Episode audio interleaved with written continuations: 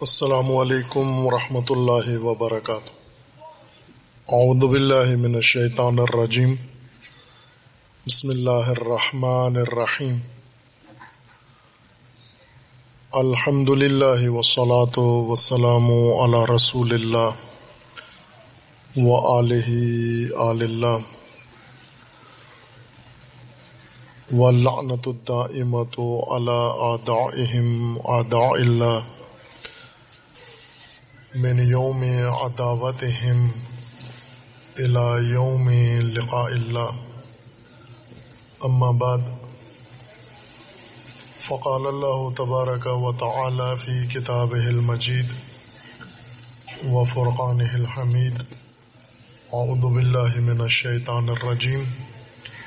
بسم اللہ الرحمن الرحیم۔ والفجر ولیال عشر۔ والشفع والوتر والليل إذا يسر. هل في ذلك قسم لذي حجر؟ ألم تر كيف فعل ربك بعاد إرم ذات الإماد التي لم يخلق مثلها في البلاد؟ آپ تمام مومنین کرام حاضرین گرامی، علماء کرام، مہمانان گران قدر، جو دور نزدیک سے تشریف لائے ہیں، اس مہد علمی میں اس روز مبارک آپ کو آیاد شعبانیہ مبارکباد عرض کرتا ہوں۔ اور اسی طرح شہر اللہ اکبر ماہ مبارک رمضان۔ جس میں ان قریب آپ انشاءاللہ ہم سب سعادت حاصل کریں گے، مشرف ہوں گے ہم۔ کرامت رمضان و شرف رمضان سے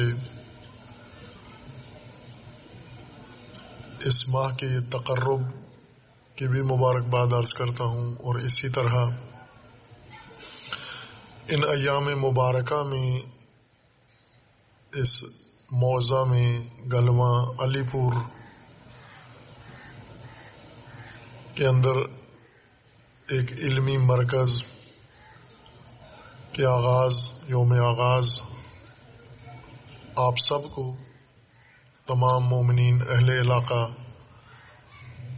علماء کرام اور بانیان محترم اور جن عزیزوں نے اس مرکز کے قیام میں اسے یہاں تک پہنچانے میں زحمت کی ہے، کوشش کی ہے۔ اس کا آغاز مبارکباد عرض کرتا ہوں اور قابل تحسین ہے یہ عمل آپ کا۔ اور خصوصاً جن عزیزوں نے یہ اہتمام کیا ہے اور ہم سب کو یہاں پر اس مدرسہ مبارکہ میں ایک دوسرے کی زیارت کا موقع نصیب کیا ہے۔ دعا گو ہیں کہ اللہ تعالی ان سب کی یہ کوششیں اور آپ کا یہ وقت جو آپ نے اپنی مصروفیات سے نکالا ہے اور یہاں تشریف لائے ہیں، آپ کے لیے، آپ کی قوم کے لیے، آپ کے ملک کے لیے، آپ کے اس خطے کے لیے اور آپ کی آئندہ نسلوں کے لیے اللہ تعالیٰ اس کو مفید و مؤثر قرار دے انشاءاللہ۔ عنوان آپ کے اس محفل کا مجلس کا امامت، انتظار و بیداری،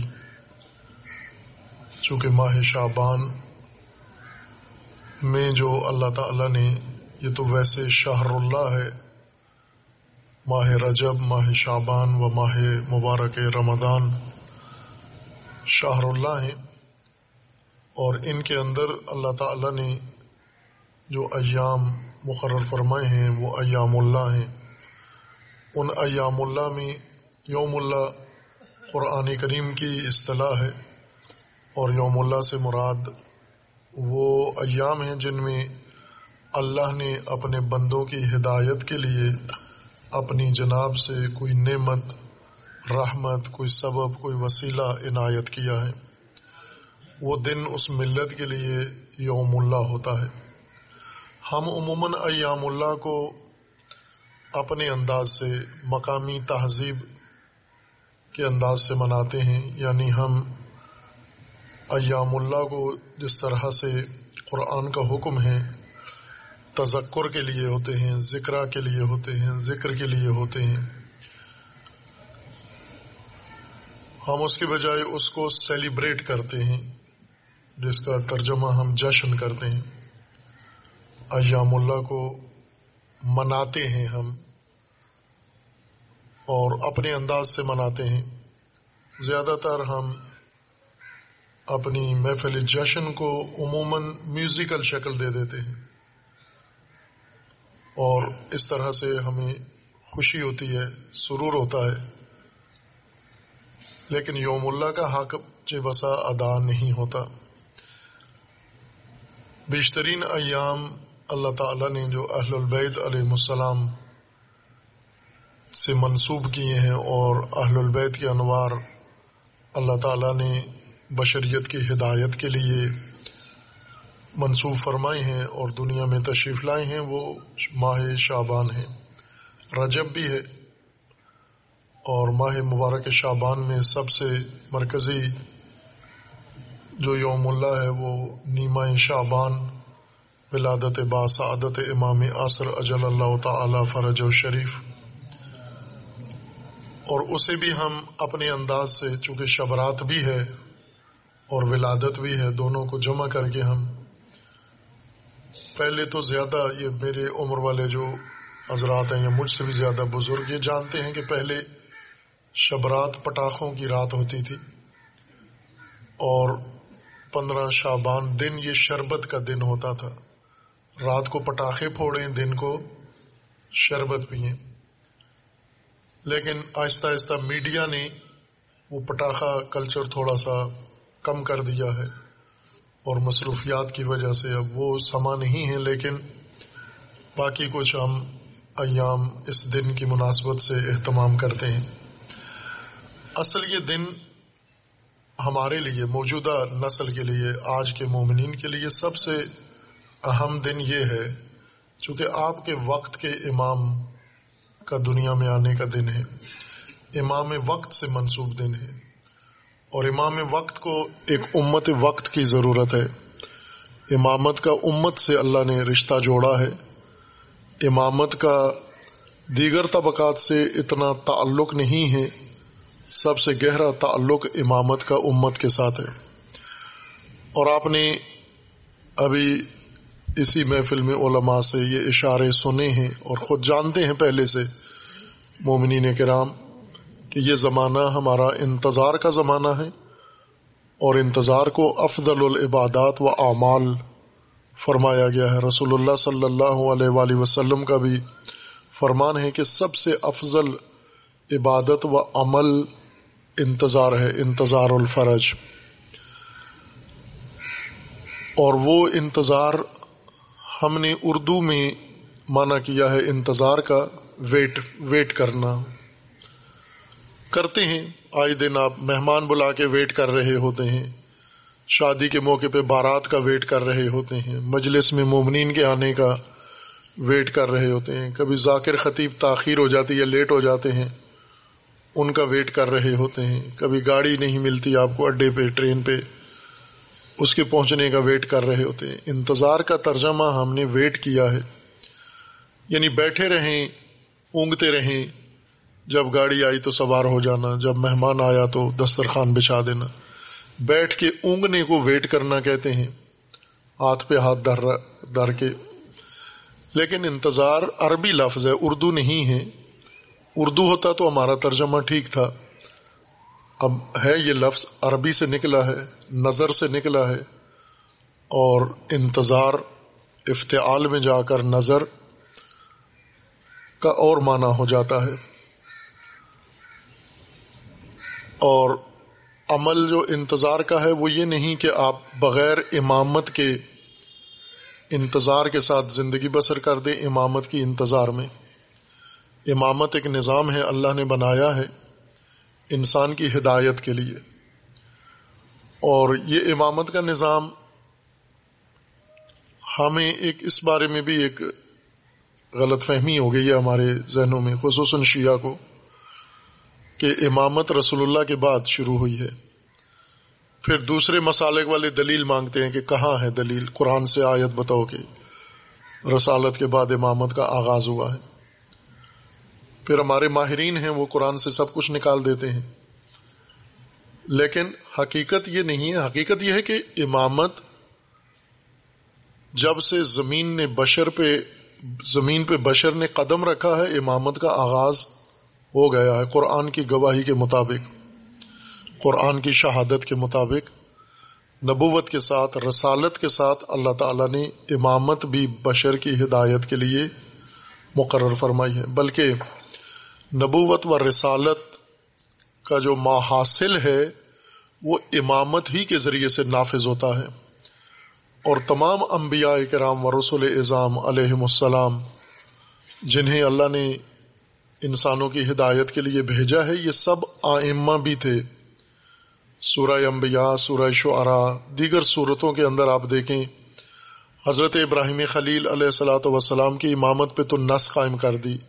انی جا ناس امامہ اور باقی انبیاء کرام کے بارے میں سورہ انبیاء و دیگر آیات کے مطابق و جا انبیاء کا نام لے کے، ذکر لے کے، کر کے پھر بعد میں فرمایا وہ جا ہم آم متن یادون بے امرنا ہم نے ان سارے نبیوں کو، رسولوں کو امام بھی بنایا ہے۔ یہ ہمارے حکم سے، ہمارے امر سے لوگوں کی ہدایت کرتے ہیں۔ اب سلسلہ نبوت کا رک گیا۔ رکا اس وجہ سے نہیں کہ افراد قلت ہو گئی کہ اب نبی بنانے کے لیے کوئی اور بندہ مناسب نہیں مل رہا تو اللہ تعالیٰ نے کہا بہتر ہے ختم کر دیں۔ جیسا عموماً خطیب جوش میں آ کے کہہ دیتے ہیں کہ کیوں اللہ تعالیٰ نے نبوت کا خاتمہ کر دیا چونکہ کینڈیڈیٹ کوئی نہیں تھا مناسب۔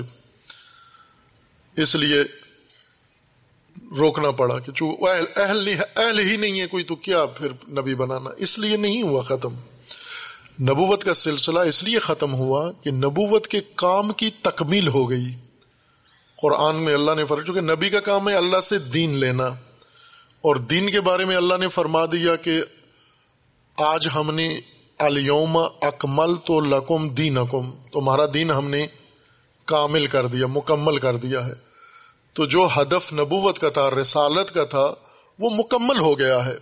اب مزید دین اترنا نہیں ہے، لہذا مزید نبی کی ضرورت بھی نہیں ہے۔ اب آگے کیا کام ہے؟ اترے ہوئے دین کو نافذ کرنے کا کام ہے۔ یہ دین جو انبیاء کے ذریعے اتر گیا، تکمیل ہو گیا، اب اس کو آپ نے نافذ کرنا عمل کرنا ہے۔ لہذا امامت انبیاء کا عہدہ ہے اور رسول کا عہدہ ہے۔ اور امامت کو انبیاء و رسول میں منحصر نہیں رکھا، بلکہ سورہ بقرہ میں قرآن کریم کی آیت اللہ تعالیٰ نے فرمایا کہ جب موسا کے بعد بنی اسرائیل کی وہ حالت ہو گئی تھی جو آج ہماری ہے، جو آج پاکستانیوں کی حالت ہے، یہ حالت قرآن نے فرمایا کہ بنی اسرائیل کی ہو گئی تھی۔ اللہ تعالیٰ کا قرآن میں فرمانے میں اس آیت کو ہی پڑھ دوں۔ وقت تو اللہ ہو جائے، میں اس موضوع سے آپ کو آگے آپ کے اپنے موضوع کی طرف لے کر آؤں۔ اس میں خدا و تبارک و تعالیٰ نے فرمایا آیا دو سو چھیالیس سورہ مبارکہ بقرہ میں ہے۔ علم تارا الملا من بنی اسرائیل من بعد موسا اد قالو لنبی لہم اب لنا ملکن نقاتل فی سبیل اللہ کیا نہیں جانتے، نہیں دیکھا کہ موسا کے بعد بنی اسرائیل کے حالات جب بہت خراب ہو گئے، بگڑ گئے اور یہ محکوم ہو گئے، اسیر ہو گئے، ان کو اپنے حقوق سے محروم کر دیا گیا، ان کو اپنے دیار سے اور اپنے جائیدادوں سے، اپنے گھروں سے نکال دیا گیا۔ ایک عرصے تک قسم پرسی کی ذلت کی زندگی گزارنے کے بعد پھر یہ اٹھ کے آئے اپنے زمانے کے نبی کے پاس۔ علم ترا الملا من بنی اسرائیل بعد موسا ملا سرکردہ لوگ، بڑے لوگ، معاشرے کے سرکردہ لوگ یہ سارے اکٹھے ہوئے حضرت موسا کے بعد اور اکٹھے ہو کر یہ کس کے پاس آئے؟ ادقال نبی لہم اپنے زمانے کے نبی، حضرت موسا کے وسیع، حضرت موسا کے بعد جو وقت کے نبی تھے، ان کے پاس یہ لوگ اکٹھے ہو کے آئے اور کہا کہ اب اصلنا ملکا ہمارے لیے حاکم فرمن روا، ہمارے لیے امام، ہماری ہدایت کرنے والا، رہنما ہمارا، یہ اللہ سے مقرر کریے آپ اب اسلنا مبوس کریں۔ نقاتل فی سبھی اللہ، ہم اس کی سربراہی میں، قیادت میں اللہ کی راہ میں جہاد کریں گے۔ قالا ان کے زمانے کے نبی نے انہیں کہا حال اسی تم ان کتب علیکم القتال و اللہ تو قاتلو کہا کہ کیوں یہ کام کرتے ہو؟ جو کر نہیں سکتے ہو، جو کرنا نہیں ہے، وہ بات کیوں کرتے ہو آپ؟ مجھے تو پتا ہے کہ تم اہل جہاد نہیں ہو، تم جنگ و جدال والے نہیں ہو، لنگر والے ہو۔ تو کیوں ایسے جذبات میں وہ باہر آتا ہے تمہارا؟ جو کام کرنا نہیں ہے تمہیں۔ مطالبہ کیوں کرتے ہو؟ تو کہنے لگے کہ کیوں نہیں؟ کالو وما لنا، ہمیں کیا ہے؟ کیا رکاوٹ ہے؟ کیا مشکل ہے؟ کیوں نہیں کریں گے ہم؟ ان لا نقاتل فی سبیل اللہ وقد اخرجنا من دیارنا۔ ہمیں اپنے گھروں سے بے گھر کر دیا گیا ہے، ہمارے علاقے ہم سے چھین لیے گئے ہیں۔ ہمیں اپنے حقوق سے محروم کر دیا گیا ہے۔ وہ ابنا ہمارے اپنے بچوں سے ہمیں دور کر دیا گیا ہے۔ پھر بھی ہم کیوں جنگ نہیں کریں گے، جہاد کریں گے؟ فلم کتبہ علیہم القتال و طول اور پھر نبی کی بات درست ہوئی۔ ان کے اسرار پر، ان کے لیے ان کا رہبر مقرر ہو گیا۔ وہ رہبر جب آیا تو یہ پھر گئے منہ رہبر سے منہ موڑ لیا۔ اللہ کلی لمن ایک اقلیت اس رہبر کے ساتھ بچ گئی۔ واللہ علیم بالظالمین۔ وقال لهم، اب نبی کے ہوتے ہوئے رہبر مقرر ہو رہا ہے۔ وقال لهم نبیہم ان اللہ قد بعث لکم طالوت ملکا اللہ نے آیت پہ غور فرمائی۔ قال لهم نبیہم بنی اسرائیل کے اس نبی نے جو اللہ کی طرف سے نبی تھے۔ اور نبی تو طے شدہ بات ہے کہ معصوم ہیں۔ یہ دلیل عمومی علماء کرام نے اپنی کتابوں کے اندر قائم کی ہے۔ بہت ساری دلیلیں ہیں، لیکن علماء امامیہ جس دلیل سے، عصمت کی دلیل سے تمسک کرتے ہیں، اس کو قاعدہ لطف کہتے ہیں، دلیل لطف یعنی اسباب لطف آزرو لطف اللہ کے لیے لازم ہے، واجب ہے کہ وہ نبی کو معصوم بھی بنائے، نبی بھی بنائے اور نبی کو معصوم بھی بنائے۔ پس نبی معصوم ہے قوم معصوم نبی کے پاس گئے اور جا کر کہا کہ رہبر نہیں ہے، کمانڈر نہیں ہے۔ اور رہبر و کمانڈر ہمارے لیے اللہ کی طرف سے مقرر کریے تاکہ ہم اپنی زمینیں آزاد کرائیں، اپنے بچے آزاد کرائیں، ہم اپنی حفاظت کر سکیں۔ نبی نبی، زمانے کے نبی نے کہا کہ اللہ نے تالوت کو تمہارا رہبر مقرر کر دیا ہے۔ تالوت نبی نہیں ہے، تالوت معصوم بھی نہیں ہے۔ اور نبی کی زبان سے نبی کی زبان سے، معصوم کی زبان سے اللہ نے مقرر کر دیا، نبی کے توسط سے تالوت کو امت کا رہبر، کمانڈر مقرر کر دیا کہ یہ تمہیں نجات دے گا۔ اس کا ساتھ دو تم۔ وہ ملا جو بڑے سردار، بڑے چودھری صاحبان، آپ اس علاقے میں پتہ نہیں کیا کہتے ہیں، مہر۔ اس علاقے کی اصطلاح کیا ہے بڑوں کے بارے میں؟ جی؟ ملک وڈیرے، چودھری، مہر، سردار سردار زیادہ مناسب ہے، بڑے سردار جو سرگنا، سر، سرکردہ لوگ ہوتے ہیں۔ یہ سرکردہ لوگ گئے، میٹنگ کی، نبی کے پاس گئے، ہمارے لیے راہبر ہو، تاکہ ہم اپنی ملت آزاد کرائیں۔ راہبر تالوت بن گئے، اور تالوت کا نام سنتے ہی سردار سارے بگڑ گئے اور کہا کہ ہم تو اس کو اپنا رہبر نہیں مانتے۔ راہبر، ان کا مطالبہ تھا کہ راہبر ہو۔ اللہ نے راہبر بنایا ہے، نبی نے اعلان کیا ہے۔ لیکن انہوں نے نہیں مانا۔ کیوں نہیں مانا؟ انہی دلیلوں سے نہیں مانا جن دلیلوں سے آج ہم نہیں مانتے۔ وہی دلیلیں دی ایک دلیل کیا دی؟ کہ یہ تو کسی بڑے خاندان کا نہیں ہے۔ تالوت کے بارے میں تاریخ میں لکھا ہے کہ یہ پیشے کے لحاظ سے چرواہا تھے۔ بھیڑے چراتے تھے، بکریاں۔ وہ بھی سارے گاؤں کی، ساری بستی کی بکریاں بیڑے لے کے چراگاہ میں چلے جاتے، دن بھر ان کی نگہبانی کرتے، پھر شام کو واپس اور روزانہ کا یہی کام تھا۔ کسی امیر گھرانے کے فرد نہیں تھے۔ ان کے پاس کوئی گھر، محل اس طرح کا نہیں تھا جو بڑے سرداروں کا تھا، جس طرح سے نظام۔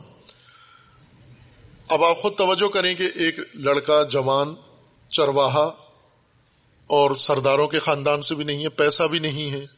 سرداروں نے کہا، ہم اسے رہبر نہیں مانتے۔ تو ہم میں سے ہونا چاہیے، بڑوں میں سے ہونا چاہیے، کوئی سرداروں میں سے۔ یہ چرواہا آپ نے بنا دیا۔ اور پھر ہم نہیں مانتے۔ کالو انا یقون لہل ملک علینا۔ اس کو حق نہیں ہے ہماری رہبری کا۔ یہ نہیں ہمارا رہبر ہو سکتا۔ کالا کیوں نہیں ہو سکتا؟ کہا اس لیے کہ وہ نخن و احق کو بل ملک من ہو ہم زیادہ حقدار ہیں۔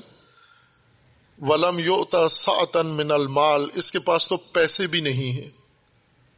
اس کو تو اپنا گھر چلانے کے لیے اس کے پاس کافی آمدن نہیں ہے۔ رہبر تو وہ ہو، اس کا ڈیرا ہو، اس کے ڈیرے کے اوپر لنگر پکتا ہو، پبلک ساری دن بھر کھائے، سب کو دے، پھر پبلک اس کے ساتھ ہو۔ تو رہبر تو ایسا ہونا چاہیے۔ آپ نے ایک چرواہا بنایا اس کے تو کپڑے بھی پورے نہیں ہیں، چونکہ چرواہے کے جوتے نہیں تھے، ننگے پاؤں گھومتا تھا وہ۔ اور صرف واجب سا کپڑا تھا بدن پر۔ اس سے زیادہ دو جوڑے، چار جوڑے نہیں تھے۔ ایک ہی جوڑا تھا، وہ بکریاں چراتے ہوئے خود ہی کسی چشمے کے اوپر دھو لیتا تھا، اسی طرح پہن لیتا تھا۔ اور یہ رہبر بن گیا امت کا اللہ کی طرف سے۔ اور اللہ نے پھر ان کے کہا کہ اب اس کی اطاعت کرو، انہوں نے کہا ہم نہیں کرتے۔ سردار علیحدہ ہو گئے۔ اور اللہ تعالیٰ نے فرمایا کہ رہبر کو مال نہیں چاہیے رہبر کو دو چیزیں چاہیے، علم اور شجاعت چاہیے۔ پیسے والا رہبر نہیں، علم والا اور دلیر شجاع چاہیے۔ کالا ان اللہ استفا ہوں علیکم، ایک تو اللہ نے اس کو چن لیا ہے، تمہاری الیکشن کی پیداوار نہیں ہے۔ ووٹ سے رہبر نہیں بنتا، ووٹ سے حکمران نہیں بنتا، اللہ نے بنانا ہے تمہارے لیے۔ ایک تو اللہ نے اس کو بنایا ہے، دوسرا وزاد فل علم اللہ نے اس کو علم کی بصیرت و نور بھی دے دیا ہے۔ اور تیسری چیز جو اللہ نے دی ہے ول جسم اللہ نے اس کو طاقت و شجاعت بھی دے دی ہے۔ واللہ یوتی ملک میشا و اللہ واسع علیم۔ اگر اب تم سچے ہو، اللہ کو مانتے ہو، اللہ کے احکامات مانتے ہو، تو جس کو اللہ نے مقرر کیا اب اس کی اطاعت کرو۔ لیکن نہیں کی، علیحدہ ہو گئے۔ لیکن چونکہ اللہ نے ایک ہستی شخصیت کو میدان میں اتار دیا اور وہ ان کی شرائط پہ پورا نہیں اترتا تھا، لیکن اللہ کی شرائط پہ پورا اترتا تھا۔ لہذا اس نے علم اٹھایا، اعلان کیا، ملک آزاد کرانا ہے۔ جبار، طاقتور شیطان سے آزاد کرانا ہے۔ اعلان کے بعد اس کے اپنے دوست لڑکے چرواہے جو غریب لوگوں کے لڑکے گلی کوچے کے، یہ سارے اس کے ساتھ آ ملے اور سرداروں کے لڑکے بھی اور سردار بھی یہ سارے علیحدہ ہو گئے۔ ملا سارے علیحدہ ہو گئے۔ اس رہبر نے پھر لشکر بنایا۔ لشکر میں پاؤں میں جوتے نہیں ہیں، سر پہ پگڑی نہیں ہے، پرنا نہیں ہے، تن پہ پورا لباس نہیں ہے، پیٹ میں کھانا نہیں ہے، ہاتھ میں اسلحہ نہیں ہے۔ اور نکلے ہیں ملک آزاد کرنے۔ اسلحہ کیا تھا؟ ڈنڈے اور پتھر۔ چرواہوں کا یہی اسلحہ ہوتا ہے۔ اور خود یہ بھی وہی تھا۔ ڈنڈا جو جس سے بھیڑے چراتا تھا، وہی لے کے جہاد پہ نکل گئے۔ مفصل ماجرا قرآن میں ہے۔ اور آخر کار پھر وقت آیا کہ اسی شخصیت نے جالود کو قتل کر دیا۔ حضرت داؤد نے، داؤد جالود سے بھی چھوٹا بچہ۔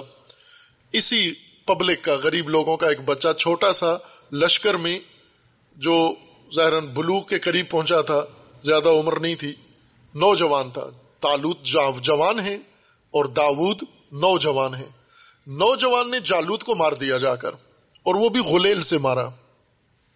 جو فائر مارا، اس کو غلیل سے، غلیل کی کنکری سے اس کی کنپٹی پہ وار کیا، وہ مر گیا۔ اور اس طرح یہ مملکت آزاد ہو گئی اور یہ قصہ اللہ نے قرآن میں لکھ دیا مسلمانوں کی اور مومنوں کی ہدایت کے لیے۔ یہ قصہ اس لیے لکھا کہ اللہ نے تمہارے لیے جو نظام بنایا ہے، وہ نظام نبی موجود ہو تو بھی وہی نظام ہے، نبی نہ ہو تو بھی وہی نظام ہے۔ معصوم موجود ہوں تو بھی وہی نظام ہے۔ اور معصوم پردہ غیبت میں چلے جائیں تو بھی وہی نظام ہے۔ کچھ چیزیں ہوتی ہیں جن کی چھٹی ہو سکتی ہے، وقفہ آ سکتا ہے، کچھ چیزوں میں وقفہ نہیں آ سکتا۔ کچھ چیزوں میں وقفہ آ سکتا ہے۔ مثلا بارش میں وقفہ آ سکتا ہے، جیسا ابھی آیا ہوا ہے۔ پاکستان کے اندر بارشیں نہیں ہو رہی۔ انشاءاللہ گندم صحیح سالم کٹ جائے، محفوظ ہو جائے، پھر اللہ تعالی باران رحمت دے۔ جن علاقوں میں نقصان نہیں ہوتا، وہاں اللہ فوری بارش باران رحمت دے، خشک جا رہا ہے پاکستان۔ وقفہ آ جاتا ہے۔ لیکن یہ وقفے سے جو بارش آتی ہے، یہ کافی ہے زمین کو آباد کرنے کے لیے۔ مسلسل اور مسلادھار بارش نہیں چاہیے۔ لیکن سورج کو روزانہ نکلنا ہے، سورج میں وقفہ نہیں آنا چاہیے۔ اگر سورج میں وقفہ آ گیا، بارش جتنا، ایک دن نہ نکلے سورج، یہ زمین کا آخری دن ہوگا۔ سورج کو رہنا ہے۔ چونکہ سورج سے بقا ہے اس زمین کی اور اہل زمین کی۔ کچھ چیزوں میں وقفہ ہو سکتا ہے، کچھ بھی وقفہ نہیں ہو سکتا۔ اب ماہ مبارک رمضان آئے گا۔ انشاءاللہ وسطی پنجاب میں تو میں نے دیکھا کہ وہاں تو آیت روزہ اتری ہی نہیں ہے اور مبلغین دین نے یہ آیات روزہ ان کو نہیں سنائی۔ وسطی پنجاب کی حالت کوئی روزے کے افساب سے اتنی اچھی قابل تقدیر نہیں ہے جنوبی پنجاب، امید ہے کہ انشاءاللہ یہاں پابندی ہوتی ہوگی۔ اللہ کے احکام کی حدود کی روزہ سارے رکھتے ہوں گے اور رکھیں انشاءاللہ آپ۔ روزہ کھانے کا ایک وقفہ ہے، پانی کا بھی وقفہ ہے۔ آپ نے کھانا مسلسل نہیں کھاتے، وقفہ ویسے بھی کر لیتے ہیں۔ اور اگر دن پورے میں وقفہ ہو گیا، اگر دو دن بھی وقفہ ہو گیا تو انسان مرتا نہیں ہے۔ ہمارے ایک مومن دوست، وہ کہتے ہیں میں ایک دن گھر دیر سے گیا، رات کو بیوی سو گئی تھی، تو میں گیا جا کر دروازہ وغیرہ بجایا کہ جاگ جائے، وہ نہیں جاگی۔ پھر میں نے اس کو ہلایا جا کر کہ میں آ گیا ہوں۔ رات گیارہ بارہ بجے ہیں، تو اس نے کہا، کیا کرنا ہے؟ تو کہا، میں کھانا نہیں کھایا۔ بھوک لگی، اٹھ کے کھانا دے۔ تو اس نے کہا کہ تاریخ بشر میں نہیں لکھا ہوا کہ ایک ٹائم کے نہ کھانے سے کوئی مر گیا ہو۔ چپ کر کے سو جا۔ صبح اٹھ کے ناشتہ پکا کے دوں گی اور یہ حقیقت ہے جو اس خاتون نے حکیمانہ جملہ بیان فرمایا اپنے شوہر کو، بھوکے شوہر کو، کہ ایک ٹائم کے وقفے سے کوئی مرتا نہیں ہے۔ لیکن اگر آکسیجن میں وقفہ آ جائے، سانس میں وقفہ آ جائے گونٹ میں وقفہ آ جائے بچ جاؤ گے لکمے میں وقفہ آ جائے بچ جاؤ گے۔ لیکن اگر سانس میں وقفہ آ گیا، مر جاؤ گے۔ کچھ چیزیں اللہ تعالی نے تمہاری بقا کے لیے لازمی قرار دی ہیں۔ عزیزان، اب ہدایت کا جو اللہ نے نظام بنایا ہے آپ کے لیے، اس میں کچھ چیزوں میں وقفہ آ جائے مشکل نہیں پڑے گی آپ کو۔ وقفے کے بعد دوبارہ آغاز کر دینا، دوبارہ شروع کر دینا۔ لیکن کچھ چیزوں میں دین کا یہ فرمانا ہے، دین کا لہجہ یہ ہے اور روایات یہ ہیں کہ اس میں ایک لہجے کا بھی وقفہ نہیں آ سکتا۔ اگر ایک لہجے کا وقفہ آ گیا، یہ کتابیں آپ یہ حدیثیں آپ کی کتابوں میں موجود ہیں۔ مرحوم کلینی نے کافی میں یہ حدیث لکھی ہے، پھر ان سے دوسروں نے لے کر لکھی ہے۔ آپ کی ہر حدیث کی کتاب میں ہے۔ اور وہ یہ ہے کہ لو لل حجا لساخت الارض بأہلہا اگر زمین سے حجت خدا کا سایہ اٹھ جائے، زمین اپنے باشندوں سمیت تباہ ہو جائے گی۔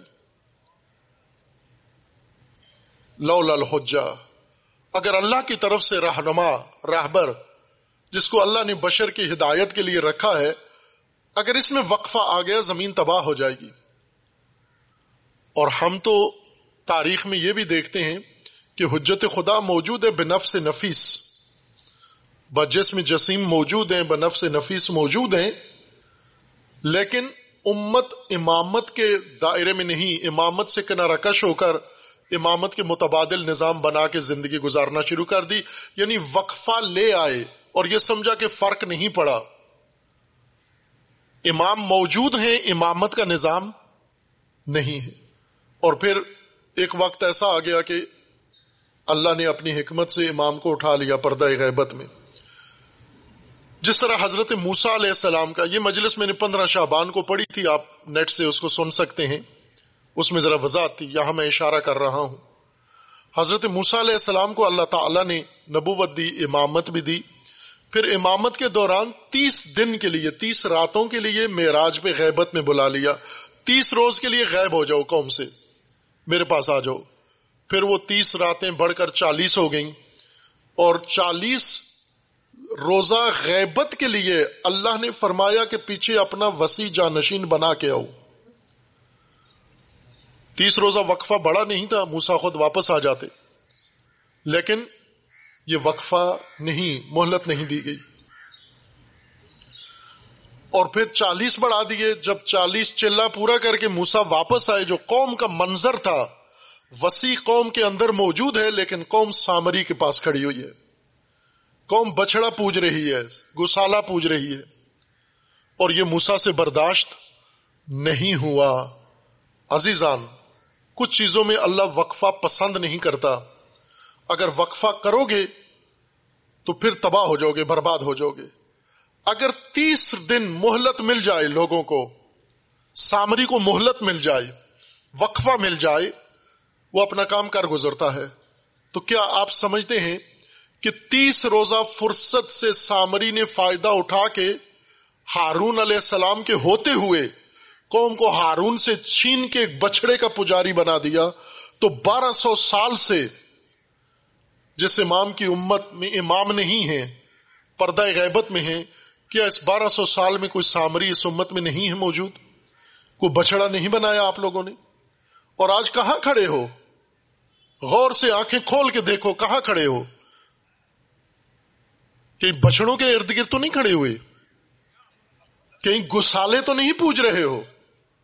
کہیں سامریوں کے پیچھے تو نہیں صفیں باندھ لی تم نے؟ امام کو اللہ تعالی نے دم پڑنے کے لیے نہیں بنایا۔ امام دم پڑنے کے لیے نہیں ہوتا۔ امام کس لیے ہوتا ہے؟ امام کے لیے جو دوسرا لفظ ہے جو ابھی آیات سنی ہے آپ نے، اللہ تعالیٰ نے، وہ ولی کا لفظ ہے۔ ولی کا مطلب ہوتا ہے صاحب اختیار۔ ولی کا معنی ذہن میں رکھ لیں۔ بس اوقات الجھاتے ہیں وہ مجلس کو چمکانے کے لیے۔ ولی اس کو کہتے ہیں، ولی اس کو کہتے ہیں۔ اور یہ بڑی اہم بات ہے کہ ہمارے ہاں یہ رواج بن چکا ہے کہ جو سب سے دین سے نا آشنا فرد ہوتا ہے، وہ ممبر پہ بیٹھا ہوتا ہے۔ اور جو پڑھے لکھے ہیں وہ نیچے بیٹھے ہوتے ہیں۔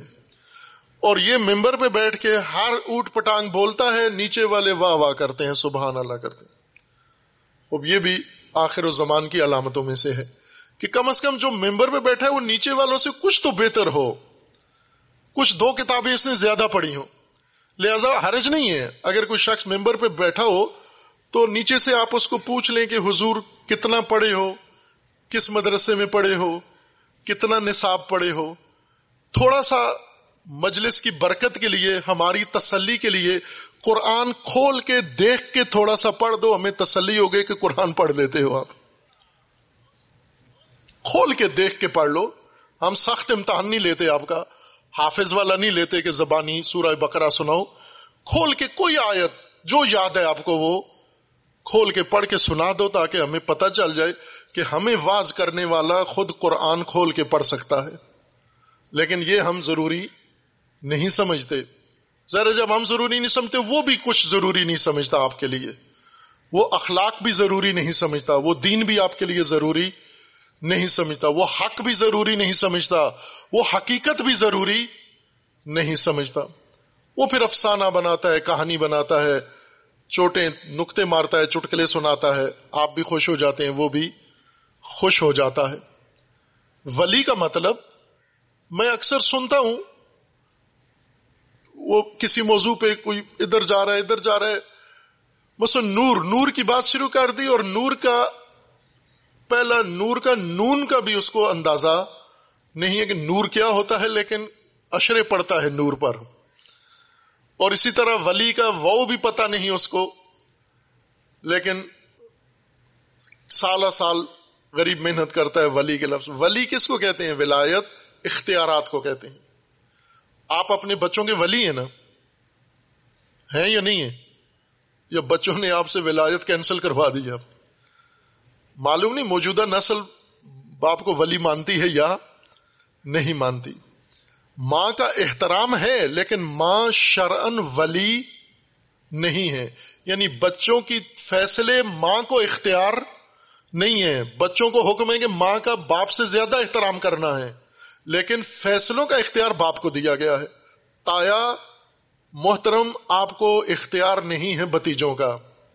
چچا صاحب، آپ کو بتیجوں کا اختیار نہیں ہے۔ مامو جان، آپ کو بچوں کا اختیار نہیں ہے۔ پھوپھا باقی جو بھی ہیں، خالو، بچوں کا اختیار باپ کو ہے۔ بساؤ کا تایا زیادہ طاقتور ہوتا ہے وہ بتیجوں کا اختیار میں نے فیصلے کرنے ہیں۔ آپ نے نہیں، باپ نے کرنے ہیں۔ باپ ولی ہے۔ مال کا اختیار باپ کو ہے، مالک کو ہے۔ جس کو جس کا اختیار دے دیا گیا، اس کا ولی ہے۔ امت کا اختیار اللہ نے، جس کو دیا ہے، اس کو ولی کہتے ہیں۔ اور جس کو اللہ نے اختیار دے کے ولی بنایا ہے، اسی کا عنوان امام ہے۔ یہ اختیار یہ اختیار آج کس کے پاس ہے؟ آج موجودہ یہ جمعیت جو یہاں بیٹھے ہیں اور جو یہاں نہیں اپنے گھروں میں بیٹھے ہیں، جہاں بھی بیٹھے ہیں، یہ پچیس کروڑ، ان کا آج اختیار کس کے پاس ہے؟ اس وقت کس کے پاس ہے؟ آیا ہارون کے پاس ہے یا سامری کے پاس ہے؟ تو پھر اپنا ایک جائزہ تو لینا چاہ، بنتا ہے نا کہ ہم کہاں کھڑے ہیں اس وقت؟ شابان کے مہینہ میں کیا یاد کریں ہم؟ امامت ہی ہماری ہدایت کا نظام ہے، واحد نظام اللہ کی طرف سے۔ باقی سب گسالے ہیں سامریوں کے۔ سب بچڑے ہیں۔ ملوکیت بچڑا ہے۔ امامت کے مقابلے میں کوئی بھی بنا لے۔ اس کو جتنا بھی سنوار لے، اس کو جتنا بھی سنگار بنائے اس کا۔ بسواگت ہوتا ہے نا، یہ آپ کے علاقے میں، دوسرے علاقوں میں جانوروں کے میلے ہوتے ہیں تو ان کو ہار پہناتے ہیں، بیل ہوتے ہیں نا یہاں۔ جب گندم کٹ جاتی ہے، پھر مومنین فارغ ہوتے ہیں، مسلمین میلوں میں لگ جاتے ہیں۔ پھر کبھی بیل دوڑا رہے ہوتے ہیں، کبھی کتے لڑا رہے ہوتے ہیں، کبھی بٹیر، کبھی مرغے۔ اور جو بھی اپنی پسند کی چیزیں آتی ہیں، ابھی ٹریکٹروں کا بھی میلہ ہوتا ہے۔ اور جو ٹریکٹر لاتے ہیں، انہیں سجا کے، اونٹوں کا ہوتا ہے آپ کے علاقوں میں۔ اونٹ اونٹ بڑے سجا کے لاتے ہیں۔ اگر اونٹ کو سجا لیں تو اونٹ ہی رہتا ہے۔ اونٹ سجانے سے وہ کوئی اور حیثیت اس کو نہیں ملتی۔ اونٹ کو جتنے ہار پہناؤ، سونا بھی پہناؤ، وہ ہے اونٹ ہی ہے پھر بھی۔ اونٹ رے، اونٹ تیری، کون سی کل سی دی اونٹ ہی ہے۔ بیل کو جتنا سجا لو، وہ بیل ہی رہتا ہے۔ سجانے سے اس کی جنس نہیں بدل جاتی۔ اور جو بھی گسالہ آپ امامت کے مقابلے میں لے کر آ کے جتنے ہار پہنا دو اس کو، وہ رہے گا گسالہ ہی۔ وہ جمہوریت ہو تو بھی گسالہ ہے، وہ ملوکیت ہو تو بھی گسالہ ہے۔ وہ کچھ اور آپ نے گھڑ لیا ہے تو وہ بھی گسالہ ہے۔ اگر نظام ہے اللہ کی جانب سے وہ صرف امامت ہے۔ اور امامت میں وقفہ اللہ کو پسند نہیں ہے۔ وقفہ پسند نہیں ہے۔ موسا موجود ہو تو بھی امامت موسا غیبت میں ہو تو بھی امامت، فرق یہ ہوگا موسا موجود ہو تو موسا امام ہے موسا موجود نہ ہو تو ہارون امام ہے۔ امام معصوم موجود ہو تو امام ہے، وہ امام ہے آپ کا۔ اور اگر امام معصوم موجود نہ ہو تو ان کا نائب امام ہے۔ گسالے کی طرف پھر بھی اجازت نہیں ہے۔ سامری کو پھر بھی نہیں مان سکتے آپ۔ اب آپ نے انتظار کرنا ہے امامت کا انتظار۔ امامت کا انتظار یہ نہیں جیسا اسٹیشن پہ بیٹھ کے رکشے کا یا گاڑی کا انتظار کرتے ہو۔ یعنی چپ کر کے بیٹھ کے اونگتے رہو۔ پوچھے کیوں بیٹھے ہو؟ ویٹ کر رہے ہیں، کسی نے آنا ہے۔ یہ نہیں ہے انتظار۔ انتظار نظر رکھنے کو کہتے ہیں۔ نظر رکھو۔ نظر رکھو۔ کیوں نظر رکھو؟ اس لیے کہ موسا نہیں ہے۔ ہارون نظر رکھو۔ سامری پر بھی نظر رکھو، گسالے پر بھی نظر رکھو، امت پر بھی نظر رکھو، عورت پر بھی نظر رکھو، مرد پر بھی نظر رکھو، بوڑھوں پر بھی نظر رکھو، جوانوں پر، دشمنوں پر، دوستوں پر سب کو نظر رکھو کہ کہیں امام کی جگہ آ کے سامری نہ بیٹھ جائے۔ نظر رکھو، انتظار، نظر رکھو، نظریں ہٹاؤ مت۔ اور سامریوں کے ساتھی مت بنو۔ لیکن یہ سب کچھ ہوگا کیسے؟ میں نے خواہش کی تھی کہ سرفراز صاحب آئیں یہاں آ کے آپ کو نقوی صاحب کچھ اس پروجیکٹ کے بارے میں بتائیں۔ وہ ماحول دیکھ کر ماحول زدہ ہو گئے۔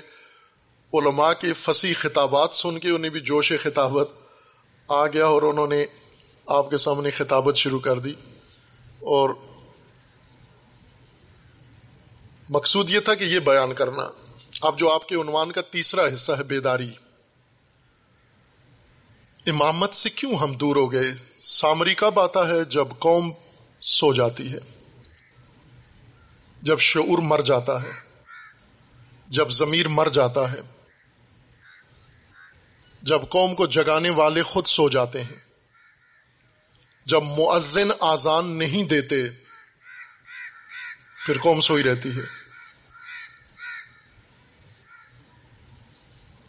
آج اس نسل کو میں ایک اور جملہ جو پاکی مجالس میں بھی کہا ہے، یہاں بھی آپ کی خدمت میں عرض کر دیتا ہوں کہ ہمارے ذہن میں یہ ہے کہ ہم زمانہ غیبت میں ہیں اور ہم نے ویٹ کرنا ہے۔ ہمارے لیے امامت نہیں ہے۔ ہمارے لیے یہی شہباز شریف، نواز شریف، عمران خان، زرداری، یہ اللہ نے ہمارے لیے بنائے ہیں۔ ایک آخری زمانے میں نسل آئے گی، ان کے لیے اللہ نے امام معصوم کو بھیجنا ہے۔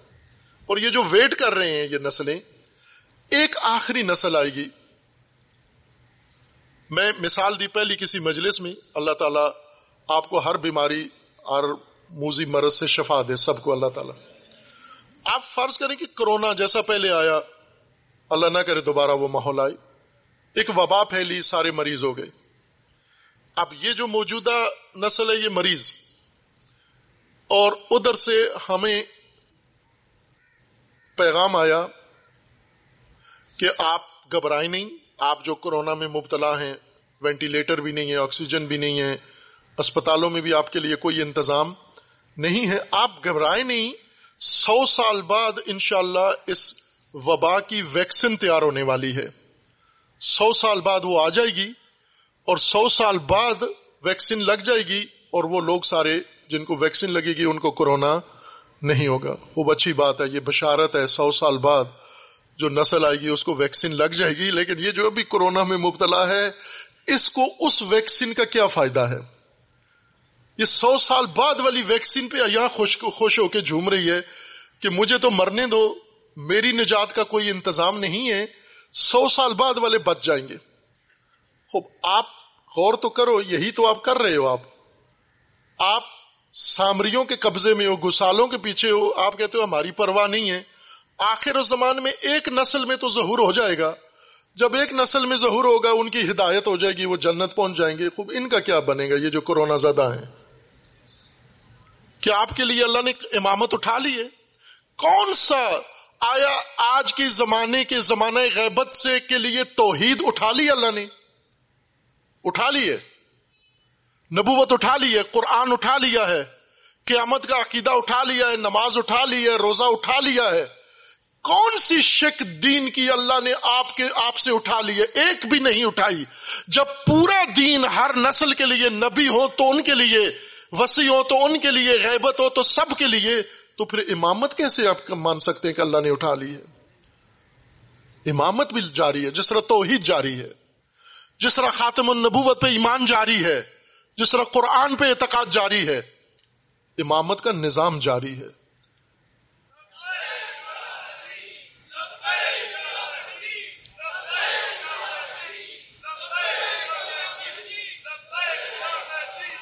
آسن، امامت کا وقفہ نہیں ہے عزیز من۔ موسا امت میں حاضر ہوں یا موسا غائب ہوں، دونوں صورتوں میں امامت کا وقفہ نہیں، سامری کی گنجائش اور یہ بات ہمارے لیے اللہ نے قرآن میں لکھی ہے۔ چونکہ یہ ہمارے ساتھ ہونا تھا، ایک وقفہ۔ اس وقفے کو ہم نے وقفہ امامت، امام غائب ہیں، امامت کو غائب ہونے نہیں دینا۔ جب موسا آئے، سامری کے پاس ساری قوم دیکھی، قرآن پڑھ کے دیکھیں، کیا ہوا حضرت، حال حضرت موسا کا کیا ہوا؟ غزبناک غزبان اصفا افسوس کرتے ہوئے نہایت افسوس کے ساتھ غزب کی حالت میں اور اتنا غزب آیا، حضرت موسا کو اللہ سے اسی غیبت میں معراج پہ تورات لے کر آئے تھے۔ تورات کی تختیاں ہاتھ میں تھیں۔ اتنا غزب آیا، وہ منظر دیکھ کر وہ تختیاں پھینک دی اور جا کر ہارون کو پکڑ لیا۔ قرآن نے جو وہ لکھا ہے منظر، وہ اس طرح سے ہے کہ ایک ہاتھ حضرت موسا نے ہارون کی داڑھی پہ ڈالا اور دوسرا پیشانی کی زلفوں پر۔ ایک سے ناسیا پکڑا اور ایک سے داڑھی پکڑی اور پکڑ کے پٹخا زمین پر اور اوپر آ کے کہ میں تو آپ کو امت کا نگہبان چھوڑ کے گیا تھا۔ یہ کیا دیکھ رہا ہوں؟ آپ کے ہوتے ہوئے امت سامری اور گسالے کے پاس کیا کر رہی ہے؟ اس وقت حضرت ہارون نے اپنا عذر پیش کیا جو ٹھیک تھا اور حضرت موسا نے ان کو چھوڑ دیا اور پھر توجہ کی سامری اور گسالے کی طرف۔ حضرت ہارون کے پاس عذر موجود تھا کہ اس وجہ سے میں خاموش رہا یا میری انہوں نے مانی نہیں بات۔ عزیزان، اب جب وہ امام وقت آئیں گے، آج اگر امام وقت پاکستان میں آئیں، امت سامری اور گسالوں کے پاس کھڑی ہوگی۔ آپ کب جائیں گے گسالوں کے پاس؟ جس دن الیکشن ہوگا، ووٹ ہوگا، اس دن پتا چلے گا امامت والے کہاں کھڑے ہوئے ہیں۔ اس گسالے کے پاس کیا کر رہے ہو؟ اس سامری کے پاس کیا کر رہے ہو؟ اور پھر وہ آئیں گے، وہ صرف تختیاں نہیں پھینکیں گے، وہ سخت ہیں الفاظ۔ امام کے ہاتھ میں تلوار ہوگی۔ اور امام پہلے یہ منظر دیکھ کر سب سے پہلے تو پوچھیں گے اپنے نائبین سے، جن کو ہارون کا درجہ دے کر۔ ابھی شاہ صاحب نے بتایا نا، وہ علماء ہیں۔ آپ کے سامنے حدیث بھی پڑی وہ ام الحوادث الواقعہ فرج اوفیہ الا روات احادیث اور اس سے بڑھ کر امام اثر کے والد گرامی امام حسن عسکری علیہ السلاۃ وسلام نے یہ روایت پڑھی، آپ کو سنائی ہے۔ وہ من کا نہ من الفقہ سائن لنفس ہی حافظ لدین ہی متی ان امر مولا ہو مخالف ان ہوا ہو فل عوام ہو امام وقت فرما رہے ہیں کہ میں غیبت میں تمہیں سامریوں کے سپرد کر کے نہیں جا رہا۔ تمہیں اپنے نائبین ہارون کے ذمے کر کے جا رہا ہوں۔ پہلا سوال تو ان سے ہوگا کہ آپ خود کینڈیڈیٹ بن گئے ہو، آپ خود گسالہ لگام پکڑ لیا آپ نے۔ کہا جب عوام گسالے کے پیچھے، یہ تو ایک گسالہ ہم بنا لیں۔ اس کے لیے ہمیں جس چارہ جوئی کی ضرورت ہے۔ علامہ اقبال ہمیں یہ رہنمائی فرما کے گئے ہیں کہ سبق پھر پڑھ۔ آگے نہیں۔ جنوبی پنجاب میں علامہ اقبال کا کلام ابھی نہیں پہنچا۔ سبق پھر پڑھ، صداقت کا، شجاعت کا، عدالت کا۔